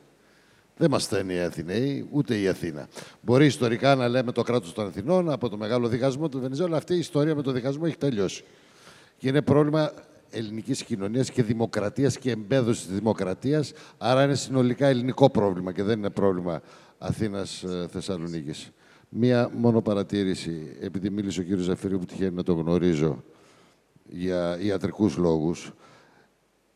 Ένας εξαίρετος ε, καθηγητής παιδονευρολογίας μπορεί ταυτόχρονα να είναι και ένας γνώστης της μουσικής και μελετητής της μουσικής και ταυτόχρονα ένας ιστορικός του κινηματογράφου και κριτικός κινηματογράφου. Αυτό είναι ο κύριος Ζαφυρίου. Α, Είναι αφορμή για να πω κάτι. Όλο αυτό έγινε μόνο με έναν τρόπο. Με πάρα πολύ σκληρή προσωπική δουλειά. Αυτό που πρέπει να κατανοήσουμε στη σύγχρονη Ελλάδα και για τους νέους και για μας ακόμα, είναι ότι όλα γίνονται με προσωπική ευθύνη, με πάρα πολλή δουλειά, κόπο και ιδιωτική πρωτοβουλία. Όλα τα άλλα είναι απλώς ευχολόγια και να ζητάμε. Έτσι θα γίνουμε Νέα Θεσσαλονίκη και όχι πρώην Ανατολικό Βερολίνο. Ναι, γιατί αυτή ήταν η νοοτροπία σε όλη Καλό. τη χώρα, της σύσσωνος Καλό. προσπάθειας και όλα πρέπει να το κάνει το κράτος. Ο Δήμαρχος τα είπε σωστά. Λοιπόν, για να, για να βγάλουμε και πολύ γρήγορα συμπεράσματα. Παιδιά και στα παιδιά μας. Παιδιά, δουλειά θέλει κόπο. Δεν γίνεται αλλιώς. Σας ακούμε. Και μετά την κυρία στο τέλος, ναι. Ε, εγώ είμαι τελειόφυτος του Πανεπιστημίου και μ, βλέπω πολλούς φίλους μου Θεσσαλονικής που φεύγουν από την πόλη για μάστερ, για δουλειά και κυρίως πηγαίνουν στην Αθήνα και από τους περισσότερους ακούω θα μείνω στην Αθήνα. Νομίζω ότι υπάρχει ένα θέμα έλλειψης αυτοπεποίθησης σε αυτήν την πόλη. Και αυτό έχει στερήσει πάρα πολλά από το δυναμικό της σε επίπεδο νέων. Ποια θα ήταν μια λύση για να, για να, ε, αποκτήσουμε αυτή, να, να αποκτήσουμε αυτοπεποίθηση. Η Βαρκελόνη, που είπαμε προηγουμένως, που κάναμε τη σύγκριση, είναι, έχει αυτοπεποίθηση, έχει ένα δυναμισμό σε σχέση με τη Μαδρίτη, για παράδειγμα, άμα κάνουμε την αναλογία Αθήνας-Θεσσαλονίκης. Για ποιο λόγο μας λείπει αυτό το πράγμα; Τι μπορούμε να κάνουμε; Να ακούσουμε και το δικό σας ερώτημα για να κλείσουμε συνολικά. Ε, δεν πρόκειται να κάνω ερώτημα. Μία πολύ μικρή τοποθέτηση. Σας Πρώτον, ακούμε. θεωρώ ότι η Θεσσαλονίκη δεν έχει σχέδιο. Δηλαδή, το πρόβλημα δεν είναι στην, προσω... στην ατομική δημιουργία, γιατί όλοι κάνουμε απίστευτα πράγματα στο μικρό κοσμό μας. Εμείς, για παράδειγμα, αύριο φεύγουμε στα Άδανα ε, και στην ουσία είμαστε μικροί ε, εκπρόσωποι της πόλης. Ε, επίσης, έχουμε τρία, ε, διαχειριζόμαστε τρία ευρωπαϊκά προγράμματα και έχουμε και ένα ΕΣΠΑ καινοτομίας για virtual reality που το κάνουμε. Με τον κύριο Δραδάκη έχουμε συνεργαστεί, τον λατρεύουμε, δεν το συζητάω. Είναι η έμπνευσή μας σε πολλά πράγματα και έχουμε πάρει και την πρωτοβουλία να κάνουμε ένα μουσείο παπουτσιών στην πόλη και έχουμε πάρει και χώρο γι' αυτό. Λοιπόν, δεν υπάρχει σχέδιο όμως στην πόλη. Αυτό που είπε η κυρία Τσιγαμαντά πριν από λίγο, εγώ που το 1993 ήμουν αντιπρόσωπος τράπεζας στη Βουλγαρία, το ακούω 25 χρόνια σε ημερίδες πάνω από τυροπιτάκια. Έχω φάει τυροπιτάκια 25 χρόνια, ακούγοντας ότι, στην, ε, ότι θα, γίνουμε, θα κάνουμε penetration στα Βαλκάνια. Στα Βαλκάνια, λοιπόν, είμαστε ε, ουραγοί σε μία πόλη, σε μία, ε, έχουμε 200 εκατομμύρια πίσω ενδοχώρα, ε, άνθρωποι, ε, ε, πάρα πολλά πράγματα μένουν αξόδευτα σε αυτή την πόλη γιατί δεν συνεργαζόμαστε. Υπάρχει εμπειρία. Είμαστε και οι 50 πάνω, δεν είναι μόνο μια νεανική πόλη αυτή. Άνθρωποι οι οποίοι λατρεύουμε την πόλη μας, περισσότεροι συνταξιούχοι, άνθρωποι που μπορούν να κάνουν πράγματα αν εμπνευστούν. Ε, διεκδικούμε το δημόσιο χώρο με τους φίλους της Νέας Παραλίας. Κάνουμε πράγματα που θα μπορούσαμε να... Αλλά δεν υπάρχει σχέδιο. Και αυτό το σχέδιο μπορεί να γίνει μόνο από το Δήμο και από την Περιφέρεια, από πουθενά άλλο. Σας ευχαριστούμε πάρα πολύ. Δεν ξέρω αν θέλετε κάποιος από εσάς να κλείσει με ένα πολύ σύντομο μήνυμα που ενδεχομένως να απαντά και στο τελευταίο ερώτημα που δεχθήκαμε για να ολοκληρώσουμε τη σημερινή μας συζήτηση. Νομίζω άνοιξε ένα κεφάλαιο. Λοιπόν, ε, πάρα πολύ σύντομα σε όλο το πλαίσιο της συζήτησης, κυρίως έτσι αυτό το απογοητευτικό που υπόθηκε για την αποδόμηση, την παιδεία και πώς... Ε, ούτε τόσο απογοητευτικά είναι στη μέση εκπαίδευση τα πράγματα και χρειάζεται φυσικά δουλειά, βελτίωση, όλα αυτά, αλλά γίνεται πάρα πολλή δουλειά ε, από εκπαιδευτικούς, καθημερινά. Η τοπική ιστορία προσπαθεί να δουλέψει με τις δυτικές συνοικίες πάρα πολύ. Το Πανεπιστήμιο επίσης υπάρχουν ανοιχτά μαθήματα στο διαδίκτυο, να μπει κανείς και να παρακολουθήσει διαλέξεις. Αλλά χρειάζεται και προσωπική δουλειά και ενδιαφέρον. Έτσι. Ευχαριστούμε. Ναι, βεβαίως και προς τους εύπορους της πόλης. Όταν πηγαίνουν τουλάχιστον στο Πόζαρ για σπά ή στο Καϊμαξαλάνι για σκι, ας περάσουν μια φορά από την Πέλα. Η Θεσσαλονίκη είναι πίνιο της Πέλας στην ουσία. Ελάχιστοι νομίζω από αυτούς που πηγαίνουν για διακοπές εκεί το ξέρουν. Για να μην μιλάμε μόνο για το Δεντροπόταμο, γιατί και οι άλλες περιοχές έχουν τεράστια ευθύνη. Ναι, και εγώ να συνεχίσω λίγο αυτό το μικρό συλλογισμό για τους εύπορους και τους επιχειρηματίες της Θεσσαλονίκης. Οι πολιτιστικοί οργανισμοί περάσανε, όπως όλη η Ελλάδα, μια πολύ δύσκολη κρίση. Έχουν ανάγκη της, ε, της υποστήριξης των, ε, της ιδιωτικής πρωτοβουλίας και των χορηγών.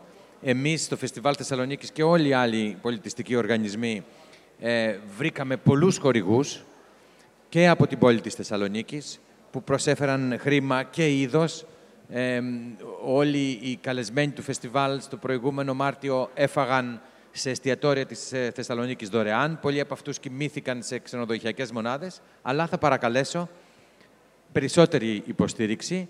Χτυπήστε την πόρτα του Φεστιβάλ Θεσσαλονίκης, του Κρατικού Θεάτρου Βορειοελλάδος, της Κρατικής Ορχήστρας Θεσσαλονίκης, του Οδείου, των Μουσείων, του Μόμους. Χτυπήστε την πόρτα και σίγουρα θα σας ανοίξουν. Να είστε καλά. Ευχαριστούμε πολύ. Και για να κλείσουμε την ε, πολύ ενδιαφέρουσα συζήτηση, εγώ νομίζω ότι η επόμενη μέρα είναι στο χέρι μας. Ε, όλες, ο καθένας από εμά από, την, ε, από το ρόλο του και από τη θέση στην οποία βρίσκεται, ε, μπορεί να βοηθήσει ώστε η Θεσσαλονίκη του αύριο να είναι μια νέα Θεσσαλονίκη και μια ε, Θεσσαλονίκη με αυτοπεποίθηση και γεμάτη δημιουργία. Σας ευχαριστούμε πάρα πολύ όλους όσοι ήσασταν σήμερα εδώ μαζί μας. Ευχαριστούμε πάρα πολύ όλους εσάς. Παραμένουμε εδώ. Έχει ήδη ανοίξει πίσω σας, ακούω εκεί ποτήρια, πιάτα, ιστορίες, αλλά πάρτε μαζί σας τα προσωπικά αντικείμενα, γιατί ο χώρος θα διαμορφωθεί, έτσι ώστε να ακολουθήσει αμέσως τώρα το DJ set από τον Χρήστο Εξαρχόπουλο και αμέσως μετά ο Γιώργος Φωκάς με τους The Folks. Ευχαριστούμε πολύ.